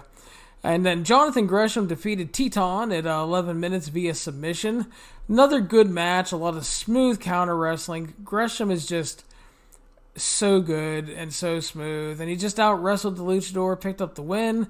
I thought both guys looked good here, and it was a fun match. Yeah, for sure. Um, no problem with uh, Gresham. I, I think he's. It, it, was interesting that this match got more time than his match against Dragon Lee, and that's why again I I wish they'd flipped that. Um, but I love Gresham, and I think Titán has been impressive in this tournament for someone like me who doesn't know a whole lot about him. I'm interested to see more of him after watching him through throughout this tournament. Yeah, he's been a lot of fun overall. So uh, yeah, no problem with Titán there. Next up, Rocky or Yo defeated Rocky Romero 13 and a half minutes via submission. Uh, Yo pulled out the calf crusher and got the win. Very good student versus teacher style match. Yo had a great game plan, outdid the teacher, picked up the win. Rocky Romero delivers again, having a hell of a Rocky, tournament. Yeah, Rocky has had a hell of a tournament, and, and good on him because people kind of only see him as this kind of announcer manager nowadays and hey rocky can still deliver and once again i, I really like yo so I, I had no doubt that he would deliver in this position and rocky working with these young guys that certainly helps like you mentioned he really likes Ren Narita. He's high on him. He's obviously partnered um, with Yo and has an investment in him, so he's gonna try to make him look as good as he can. And just good work by by both these guys. Yeah, really enjoying both guys. Rocky's been so much fun in this tournament, though. Juice Robinson is doing commentary on the Korakuen shows here, and uh, we had the Knife Pervert 2 video, and Juice was not amused at all by this. Why are we showing this shit? Basically, he said He's, he was a treasure on commentary through these. Juice nights. was really good. He was different than Caprice Coleman, um, like not in a bad way though yeah, just he was a lot of fun. Uh, come on now. There we go. So next up, uh, Dragon Lee defeats Tiger Mask nine minutes via pin. Good little babyface match. Uh, Tiger Mask playing the veteran role well, coming close, but falling to the younger champion as it should be. Yeah, not not much to a match here. Dragon Lee's the champion. Tiger Mask, as we talked about last time kind of got off to a hot start and then faded. Yeah, that's, that's kind of the Tiger Mask playbook the past couple years, and that's uh that's fine though because he, he gets that little hot start against guys he kind of should beat, and then he you know there's some drama in the later matches, which is good. Uh, Bushi defeated Douki at 720 via pin. It was perfectly solid with Bushi finally getting on the board. Yeah, no, nothing to it next. Yep. Next up, Kanemaru defeated Sho at 425 via countout. Kanemaru slid into his old shitty sleazy heel bag of tricks. They brawled on the floor and they tripped up Sho and beat him in to steal the win. And this is one of those little, um, you know, the heel finally gets his win. And Kanemaru is a great slime ball. I'll give him that. I I really liked this because it, it was different. You know, one criticism I have about New Japan is they do these count out teases a lot, like a whole whole lot, and you never really buy them. And then when they deliver on one of them, it's like, oh, well, good. They it finally paid off to something. So I, I like when these count out teases they actually deliver on something. I'm not a fan of of count out wins and losses. It's kind of just you know you want to see clean winners and losers. Um, but when they tease this stuff so often, when they finally do pay it off on something, it, it makes it feel uh, special. So, not that a count out win should feel as special, but yeah, I, I'm glad they they paid off all these count off teases and Sho. I mean, the guy isn't winning a whole lot, but he's also losing to the best, and then he kind of loses here to a veteran who kind of just pulled a, a dirty trick on him. He pulled the sneaky style on him. Rocky needs to get him back in there and teach him some more lessons. That's right. Next up, Robbie Eagles defeated Taguchi 11 and a half minutes via pin. Really good, fun match. Uh, both guys were just they had a great pace. They created good drama with the near falls down the stretch. Uh, you know, big match Gooch pulls out some uh, more serious style stuff. Robbie Eagles, I felt looked really good again. Yeah, another another strong performance uh, for Eagles and Taguchi, kind of with a, a, bounce back performance after his last one, and Eagles uh, gets a good win here because they've put, positioned Taguchi fairly strong thus far. Yep. Next up was uh, Shingo versus Marty Scurll. Shingo defeated Marty 14 minutes via pin. They had uh, Brody King finally get involved in one of uh, Marty's matches to create some drama down the stretch, uh, kind of like the Kanemaru match with Shingo. And uh, he's been such a dominant force here that they had to work something to where, you know, Marty's really good, but Marty looks so small next to him that they had to do something to make it a little more competitive to where he could believably control things. Thought they did that. Um, you know, I didn't think we really needed it, but I understand why they did it, and it was good, just not great. I didn't mind the the Brody King kind of interference here because, as you said, they had to do something to make you believe Scurll was going to win, and they've done a good job of not utilizing Brody King thus far in the tournament. So doing it here kind of shows. I think it actually positions Shingo stronger, even like he like he needs it at this point. But like, all right, this is a match where where Brody King kind of has to stick his nose in, into things. Like this is a guy that you really got to look out for, and you, you need Brody King watching your back here. So I thought it made Shingo look a little bit stronger. Uh, I understand the gripes that hey they were having a good match. Why do you really need it? But I also understand why they did it, and I, I don't think it, it hurt it too much. No, and I think it's fair assessment. Main event, big match Will versus El Phantasmo. El Phantasmo picks up the win just under 27 minutes. Thought they had a great match with a tremendous energy, and overall, I thought it was laid out very strongly. Uh, this, for me, this was Phantasmo's best performance of the tournament to this point. Um, Ospreay just delivers again. He was a great babyface, surviving uh, Phantasmo's assault on his neck. Great home stretch. Phantasmo took control of the block with the win. And Ospreay is kind of at a point to where he's basically bulletproof because he can take this loss. It doesn't hurt him in any way, and it only helps El Phantasmo. And that's the thing with with this match is you they clearly want to establish El Phantasmo, and they've kept him undefeated up until this point. And if he was going to lose, like losing to Will Ospreay, really isn't going to hurt you. But if you want to make this guy, and they want to make this guy, then you you have him beat Will Ospreay because he's fucking Will Ospreay. Like he is bulletproof in in this tournament and even above this tournament. So I, I thought this was a well laid out match. Will Ospreay was going to deliver because he's Will Ospreay, and Phantasmo is good. You kind of had that built in backstory uh, with these two as well, and just it's a a fine, perfect, not perfect, but just a very strong professional wrestling match from from start to finish, and just another one of those matches where you feel something during it. And I thought both guys did a great job, and the layout was strong, and the the booking was strong as well. Yeah, fair enough. Real quick before we move on to night eight, I forgot our little promotional deal at the beginning.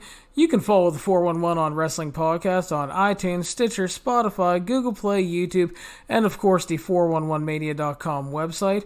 Please make sure to subscribe and share the show around, and if you have time, leave us a five star review on iTunes.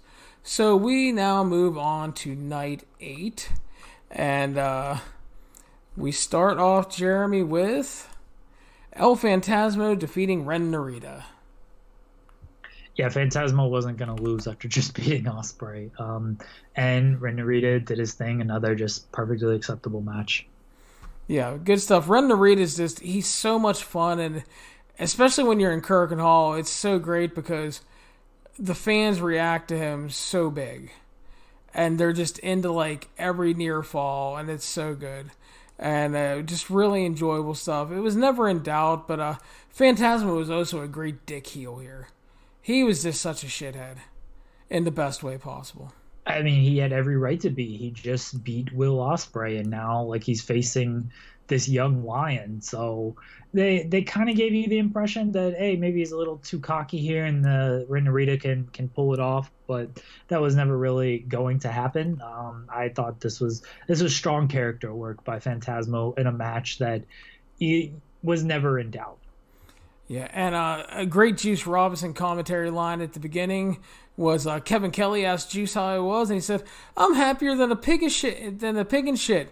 And then El Phantasmo comes out. And he goes, "Speaking of shit."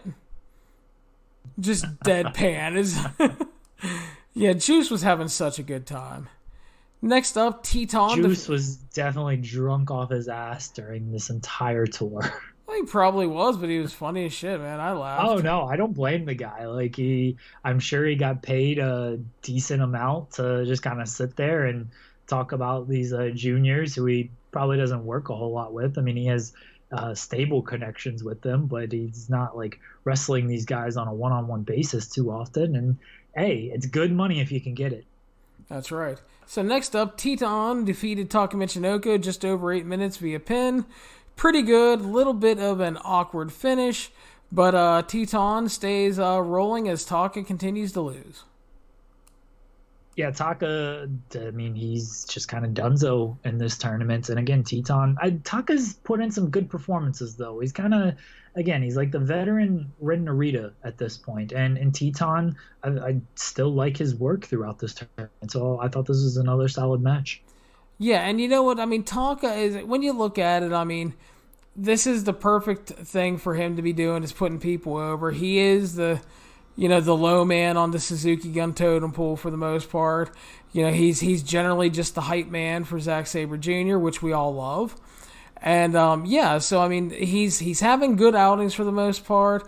Nothing's been bad, and it's yeah, it's working. So next up, Robbie Eagles versus Bushi. Uh, Bushi picked up the win at uh, just over eight minutes and uh, Kevin Kelly was running down and talking about uh, Bushi's accomplishments, and he praised. He was basically talking about his mask and everything.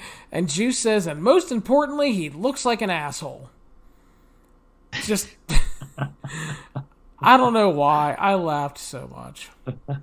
So, just fun. Uh, yeah, but uh, again, good match here.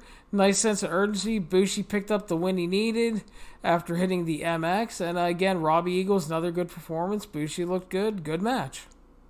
Robbie Eagles should have won. Well, I don't necessarily disagree with you, but he didn't. So you should give me the pin, Gedo. Gedo's a coward. It's very true. Next up, Jonathan Gresham defeated Tiger Mask, uh, nine minutes thirty seconds via pin good and fun match filled with a lot of counter wrestling, and we got a bit of grumpy tiger mask in here, which is always good because that's always the most fun Tiger Mask, especially when he works with young lions. That's always good. But I liked it. It was good. Yeah, Gresham, again, good, good tournament thus far. Tiger Mask still kind of down that same kind of road where he picked up some wins, and now he falls back in line where he was always going to be. Yep. Next up, Yo back on the board again, defeating Douki at 11:45 via pin. Uh, actually, good match overall. Yo looked great. Of course, it was good. My man Yo carrying things. Now, who's your man? Is it Yo or is it Shane Taylor? I'm getting so confused. It's 100% greatest wrestler in the world, Shane Taylor. Fair enough. but yeah, yeah, Yo continues to look good, showing great fire. Really enjoying this tournament from him. Good match, and again, you you drag good out of Douki, and you're a hero. Got Knife Pervert 2 video time, which again pissed off uh, poor Juice Robinson. Yeah, can can Juice pay off somebody to not to not run this video every single fucking night?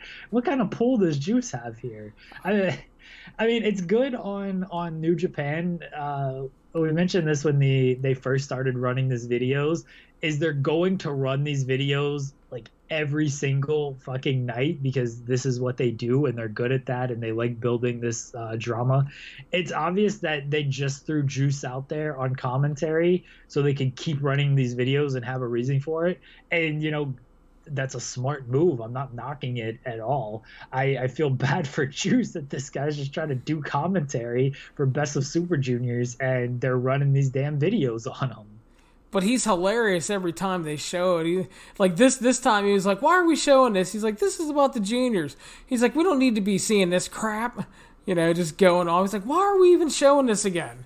He's like, "Hasn't yeah, everybody it's, already it's seen like, it?" that, that should be his reaction because if I'm Juice, I'm wondering the same thing. Like I'm just out here as an innocent bystander trying to do commentary for Best of Super Juniors and you're showing like this video that you've shown a million times and just knock it off. Again, juice. You got to get some pull, my man.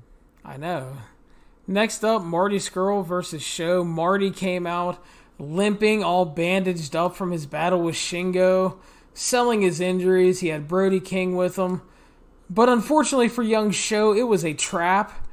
Marty was just fooling him and attacked him, hit a power bomb for an early near fall, and then they proceeded to have an overall great match. Marty just heeling it up to like turned it up to 11 on the heel scale. Really great. Sho had to overcome. He was disappointed after a shitty count out loss to Kanemaru.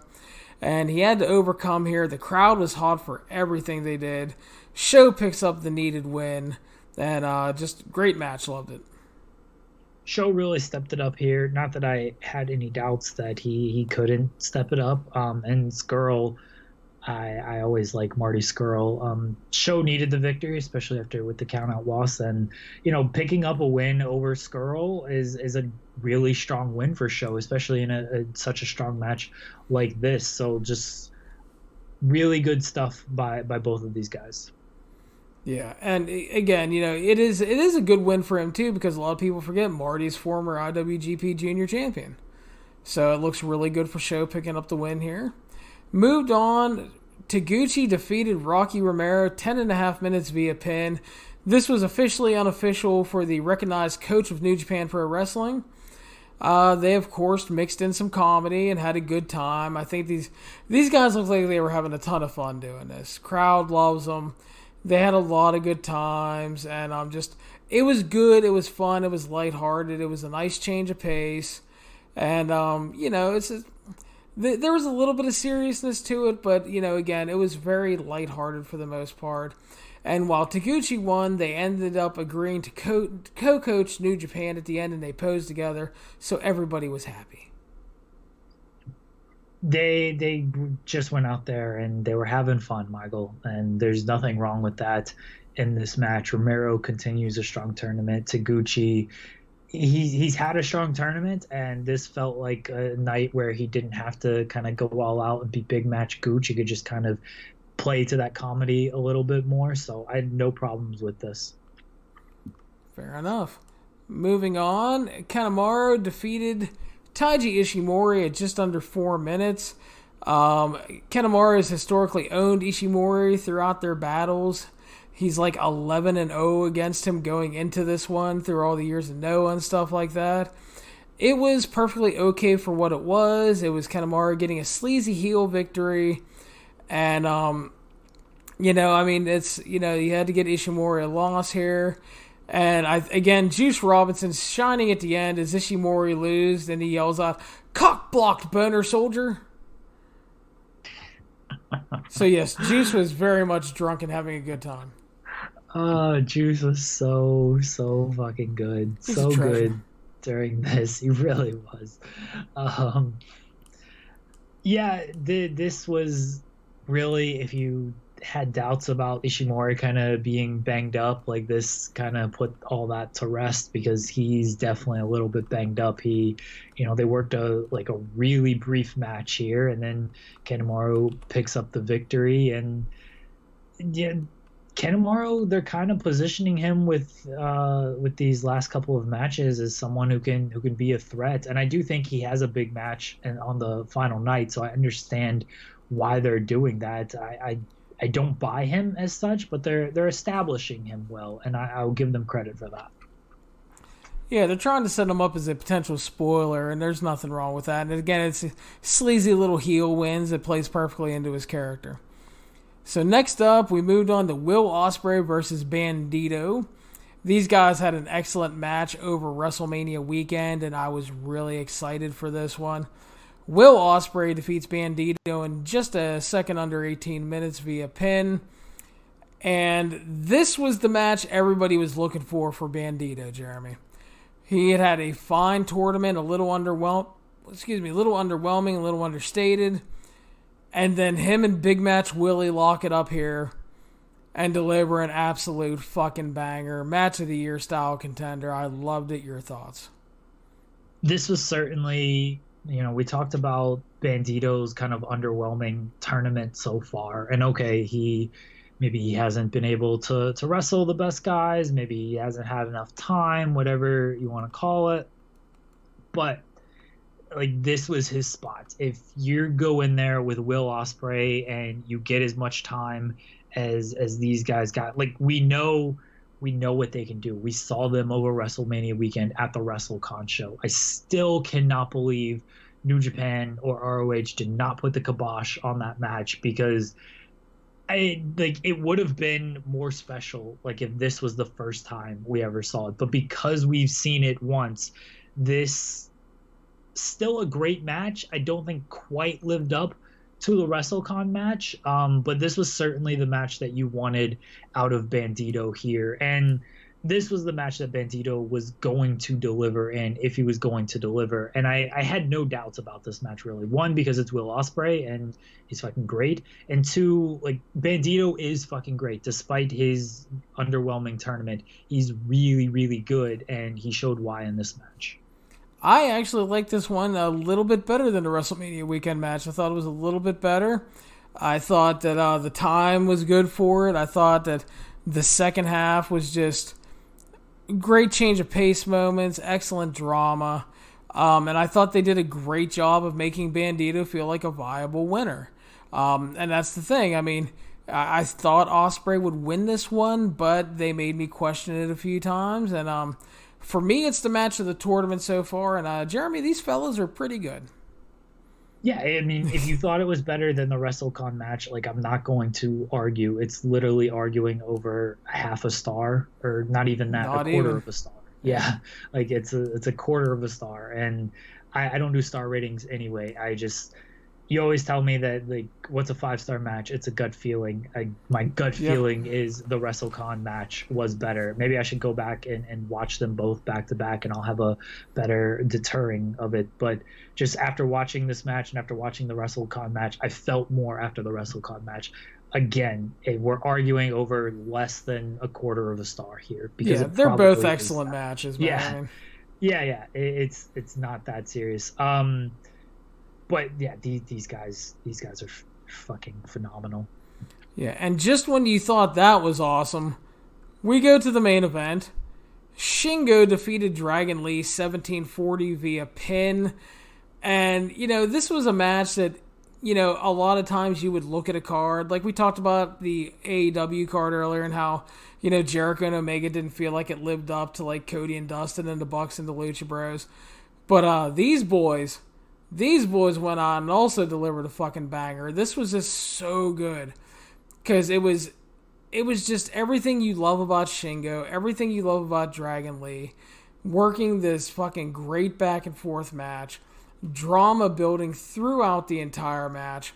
And then they get to the home stretch, and there is this amazing part near the end where Dragon Lee starts making a comeback. He hits a code red, then he follows with a knee strike, a rebound German, another knee strike, a reverse Rana, and then another fucking knee strike, and Shingo kicks out at one.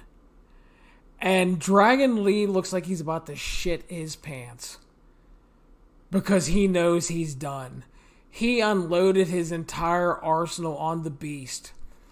And the superior dragon won the match as he countered Desnucadora, hit last of the dragon, and put away the champion. So not only is Shingo just running roughshod over this tournament, he beat the champion. So if by some miracle he does not win the tournament, he's going to get a title shot. Again, this was excellent, excellent stuff.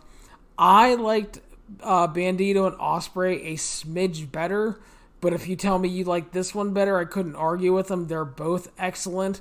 They're both up there for best matches in the tournament so far, and just a great, great main event to close things out. Uh, just Lee unleashing everything he had on Shingo, only to fail and look like he was scared to hell at the end was just great stuff, and Shingo is just such a star. Shingo is amazing. Dragon Lee, amazing. I like this match better than than Ospreay and Bandito, and let me tell you why you are wrong to like Ospreay and Bandito more. I'm just kidding. Um, I, I but I did like this match better. I I thought the the stakes maybe felt a little bit higher because we know Shingo has been on this amazing run and he's you know he's undefeated never been penned and, and whatnot and like now he's facing the champion and okay the champion can lose in this format. He's already he's already lost one match so it's going like it's happened. But you don't want your champion losing too much and with one loss already there it's like all right is he gonna pick up that second loss? Um and then for shingo like he's facing the champion. Like this guy's a champion for a reason. Uh, so if anybody's going to beat him, like it could, like the champion would make sense to beat him. Um, so I thought just in that sense, the stakes were higher for this match. They delivered big time. The the ending stretch with the kick out at one and Dragon Lee just being like, what do I got to do to beat this fucking guy? And then Shingo just killing him right after that. Such such good stuff, and it really like we knew they were going to position Shingo strong when everything was announced because they've been positioning him strong literally since the day he debuted uh, um, in New Japan. But this was just like really like if you had any concerns about you know all right Dragon Lee's going to take him down a notch or whatever like no like Shingo is here and this guy I would be shocked if at the end of this whole thing uh, he's not the champion because like that's where he's at, and it, it really builds to something like even bigger now because Shingo's going to get his match against Dragon Lee, whether he wins this tournament, which we all kind of assume he will. Uh, but if he doesn't, then he's got this vic- victory over Dragon Lee, and so you you that establishes him as a as a credible title challenger and now you've got something else to like play on. Like, how does Dragon Lee like he hit this guy with what he thought was his best shot, and he got one. What does he do next time to put this guy away? And I think the rematch is going to be even better than this match. And that's a scary thought because this was fucking excellent. And the the one big important thing too to look at is, um, you know, Dragon Lee. He unloaded pretty much everything, but he never was able to hit Desnucadora, which is his finish. So that's the thing is if they do a rematch and he actually hits that, that is going to lead to a great near fall. And that's going to be the big tease because everybody knows he didn't hit it here. So, you know, he hit everything else, fucking threw a kitchen sink at one point, I'm pretty sure. But yeah, just um just couldn't overcome. Shingo is it's amazing because you know, Shingo's been wrestling for like 15 years and he's been great for a long time. But it almost feels like we're like really getting into his prime right now. And it's just it's so good to watch and it's so enjoyable. So, have you watched Night 9, Jeremy? Yes, I have watched Night 9. All right, well good. Then we will talk about Night 9. I thought you might have, but didn't want to assume. So, Night 9, we move on. Sho defeats Tiger Mask in our opener, 815. Good match. Again, Tiger Mask, the story, putting up the good veteran fight before losing to the junior ace in this one. Yeah, Sho needed a win here. Tiger Mask can can take a loss. It was, it was a fine match and good on Sho. Exactly. We move on. Will Ospreay defeated Ren Narita 845 via pin. Really good little sprint. Ren Narita just delivering again. Crowds are into his near falls. Tremendously fun stuff. And like the Rocky Romero match, Will gave him a lot here and just a ton of fun. MVP Ren Narita pulling out an excellent match over fairly decent wrestler Will Ospreay. Yeah, fairly solid and gentlemanly Will Ospreay, yes. yeah, he's all right. But you put him in there with Ren Narita, and it's just going to boost his value that much more. That's right. Ren Narita's a star maker. What are you going to do? Marty Scurll in our next match defeated Kanemaru at uh, 5:35 via pin.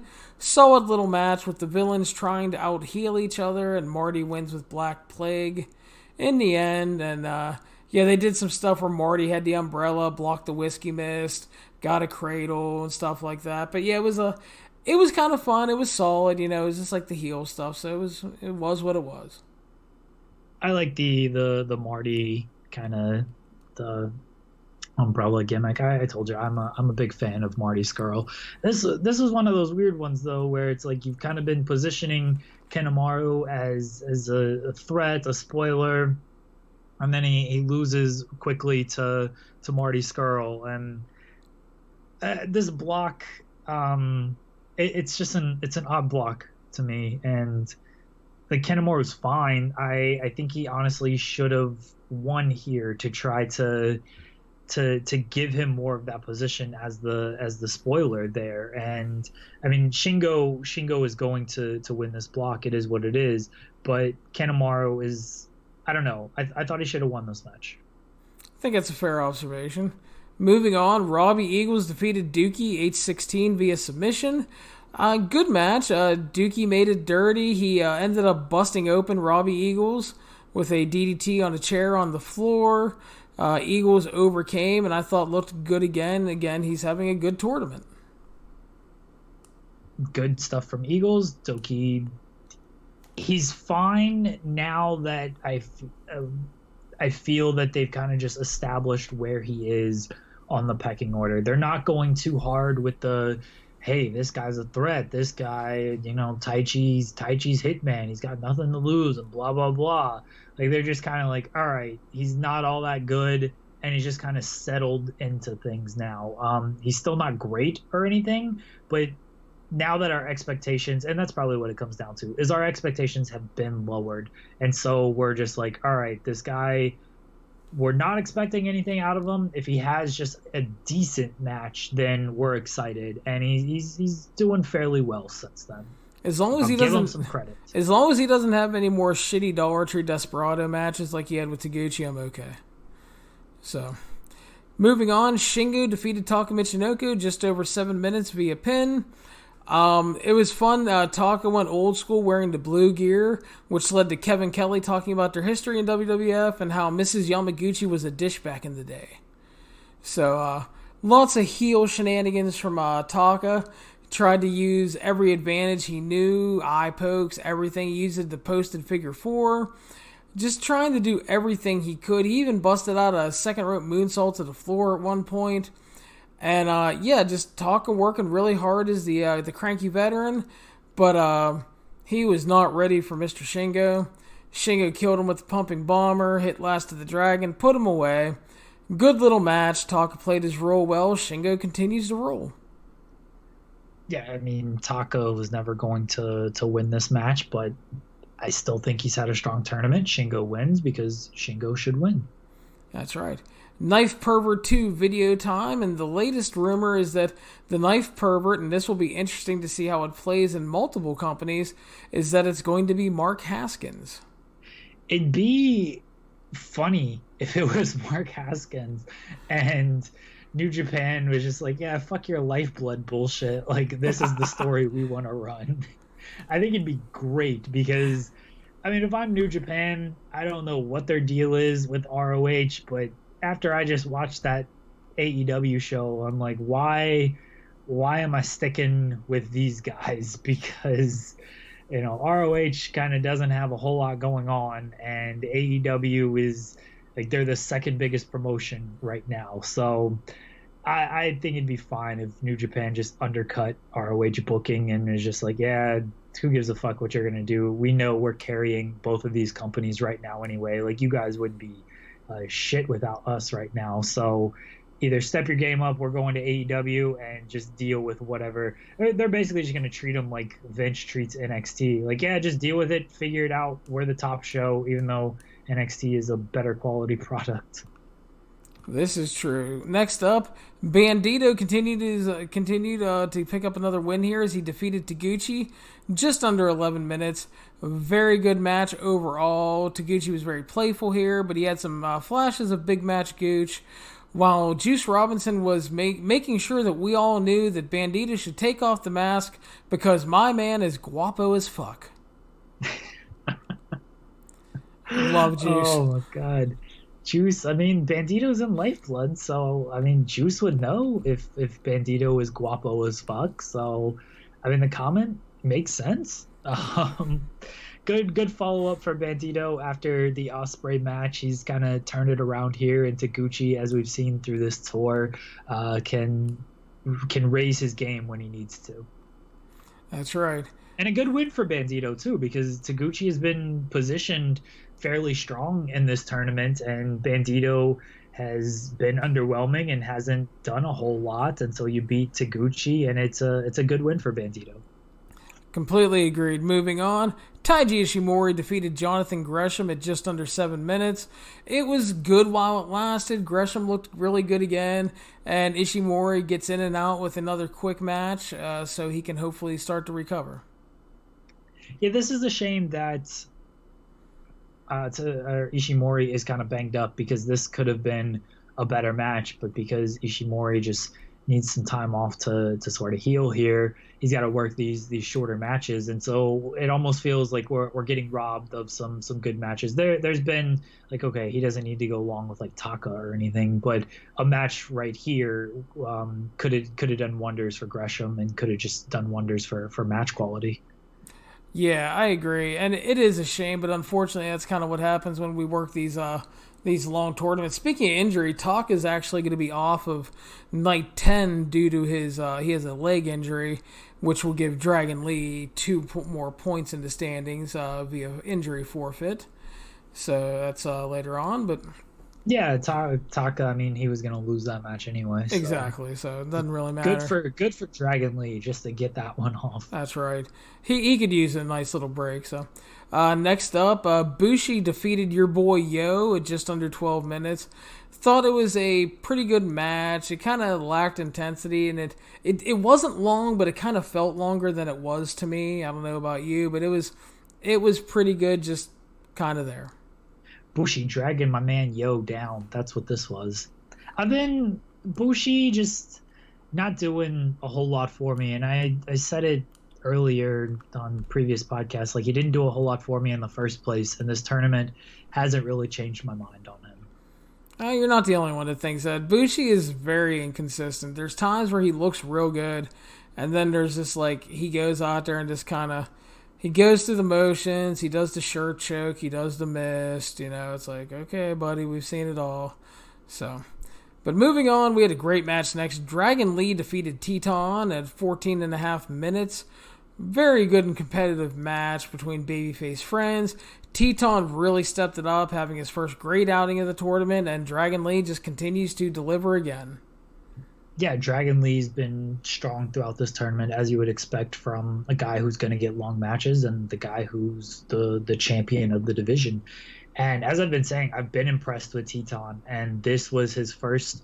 I feel like his first real opportunity to go out there and have a, a strong outing um, because he got you know he's wrestling the champion he's wrestling one of his friends and he he stepped up and delivered here so good on Titán he's he's been kind of my breakout guy in this tournament like if you're coming into this tournament blind and you kind of only know just the New Japan guys and so this is your first experience with uh Titán and, and Bandito and Gresham and um, I'm sure there's a, a, couple more guys that I that I might be missing. Uh, maybe even Robbie Eagles, even though he's been around a little bit, uh, and even like El Phantasmo, like Titán outside of like maybe Phantasmo because Phantasmo has just been positioned better than than Titán, but I think Titán is kind of the breakout star of the the the best of Super Juniors rookies here. Even over your boy Ren Narita. Well, everyone knows Ren Narita. They know I know, I know. So, but yeah, great match. Really enjoyed it, and uh, just it was nice to see Titán get a little more time, get a chance to deliver, and yeah, Dragon Lee just uh, killing it. And then our main event of the evening, Rocky Romero defeated the undefeated El Phantasmo, 28 minutes and 50 seconds via submission. This was absolutely great. They played. This was Rocky Romero's Rocky story he just it was the story of the aging veteran trying to make the most of what may be his last best of super junior run and not only has he shown that he can still go he's had really good to great matches but he steps up here he survives he overcame it felt maybe a little overbooked at times but i will say it played in well to the whole story down the stretch which was Rocky overcoming. They kind of did the Eddie Guerrero spot with the belt. And just uh, the crowd was into everything Rocky did. They were rallying for him. Commentary was rallying for him. Everybody wanted to see Rocky beat this douchebag. And that's that's that's all they wanted from this. And it was a great match down the stretch. They were it felt like they were teasing a draw, which if Rocky would have taken him to a draw would have been interesting too. But Rocky ends up getting the win via the submission. Um, just great, great stuff. El Phantasmo was great here. Spectacular asshole. Rocky Romero is just the aging babyface veteran picking up the win and then celebrating with his boys Yo and Sho afterwards. Um, and this was also Rocky's first singles main event ever in Korakuen Hall. So he picks up the huge win here and turns the block around a bit for not for himself, but he changes the overall settings because uh, Phantasmo finally takes his first loss. This was when you look at it prior to the match taking place, you wonder why Rocky Romero and El Phantasmo is the main event, and El Phantasmo has been booked really strong in this tournament. I mean, he was undefeated leading up to this match. Rocky had one win. Um, and it was just all right. It seems like a foregone conclusion of who is going to win this match. Rocky has had such a good tournament, even though he he hasn't had a win. He's still had competitive matches, and he's he's delivered in these matches, and that's made him just look good throughout this tournament. Uh, but it still just felt like, all right, Rocky will be competitive with this guy. In the end, Phantasmo is going to win because he's fucking undefeated, and I mean he's he might go through this whole block undefeated after defeating Will Ospreay, and that's essentially the story they they conveyed prior to coming into this match, and then they put uh, played on that throughout the match as well. And you know, Rocky, as you said, it was a Rocky story for him. He he had the underdog role the the crowd was just loving loving like they the Korakuen crowd was was great throughout the the whole um kind of their their tour here their whole run for for the past few nights. And then they get to this match and they they had a lot to live up to because there's the previous night they had some really good matches. You know they got uh Ospreay and Phantasmo as well. Like they they've seen a lot of great wrestling. And on paper you're thinking Rocky Romero, El Phantasmo to to cap your to cap your run here, not the strongest match on paper. So they, in a sense, they were fighting an uphill battle, and like they just hooked the crowd with everything they did in this match, and then Rocky overcomes. This was another match where it's like this is a match that just makes you feel something with the story they are telling leading into the match and even though these guys have had like no interactions like they still told a story through this tournament leading into this match and then they told a story in this match and rocky overcomes almost at the buzzer with i know it was like a minute early but almost at the buzzer um, with, with pulling off this victory and just just excellent excellent stuff from start to finish yeah, it was. It was a great feel good moment for Rocky too, which is it played so well. So after nine nights here, right now A block is Shingo with twelve points, Ishimori with ten points, Dragon Lee with eight, and then you have Sho, Marty, and Gresham all with six. Tiger Mask with four, Titán with four, Kanemaru with four, and Taka with the big goose egg. B block, Phantasmo and Will Ospreay are knotted up with 10, but Phantasmo has the advantage with the head to head win. Taguchi and Robbie Eagles at 8 points apiece. Uh, Bushi, Yo, and Bandito each have 6. Rocky Romero has 4. Douki has 2. And Ren Narita with the Young Lions Goose Egg. So that is night nine as we are caught up on uh, Best of the Super Juniors. Jeremy and I will be back later this week. We're going to preview uh, NXT Takeover. We'll talk NXT Takeover Bridgeport. Yes, twenty five because Bridgeport's not a major town, brother. uh, they're they're very fortunate that it's twenty five because if they had to go with Bridgeport, I I don't know about that one. That doesn't scream like this is going to be a great show. I mean, it's going to be a great show because it's a fucking takeover, but just like, yeah, Phoenix, New York, uh, where else have they gone? So whatever. It's it's like Wayne's World when they're doing the blue screen thing and they're like, we could go to Paris or blah blah blah or Delaware. I mean, Delaware. yeah, Bridgeport is not exactly a sexy town, so yeah. So uh, yeah, that's uh, the complete wrap up. AEW AEW Double or Nothing home run show. Best of the Super Juniors rolling along with a lot of good shows and a lot of great matches. And we'll be back probably Wednesday ish or so, and we will break down the NXT Takeover show, talk about some other stuff. Thank you guys for listening. Remember, fuck Steve Cook. Yeah, that too. And you can follow the 411 on Wrestling Podcast on iTunes, Stitcher, Spotify, Google Play, YouTube, and of course the 411mania.com website. Make sure to subscribe and share us around. And if you have time, leave a five star review for Jeremy. I am Larry Csonka. Have a good weekend and happy wrestling.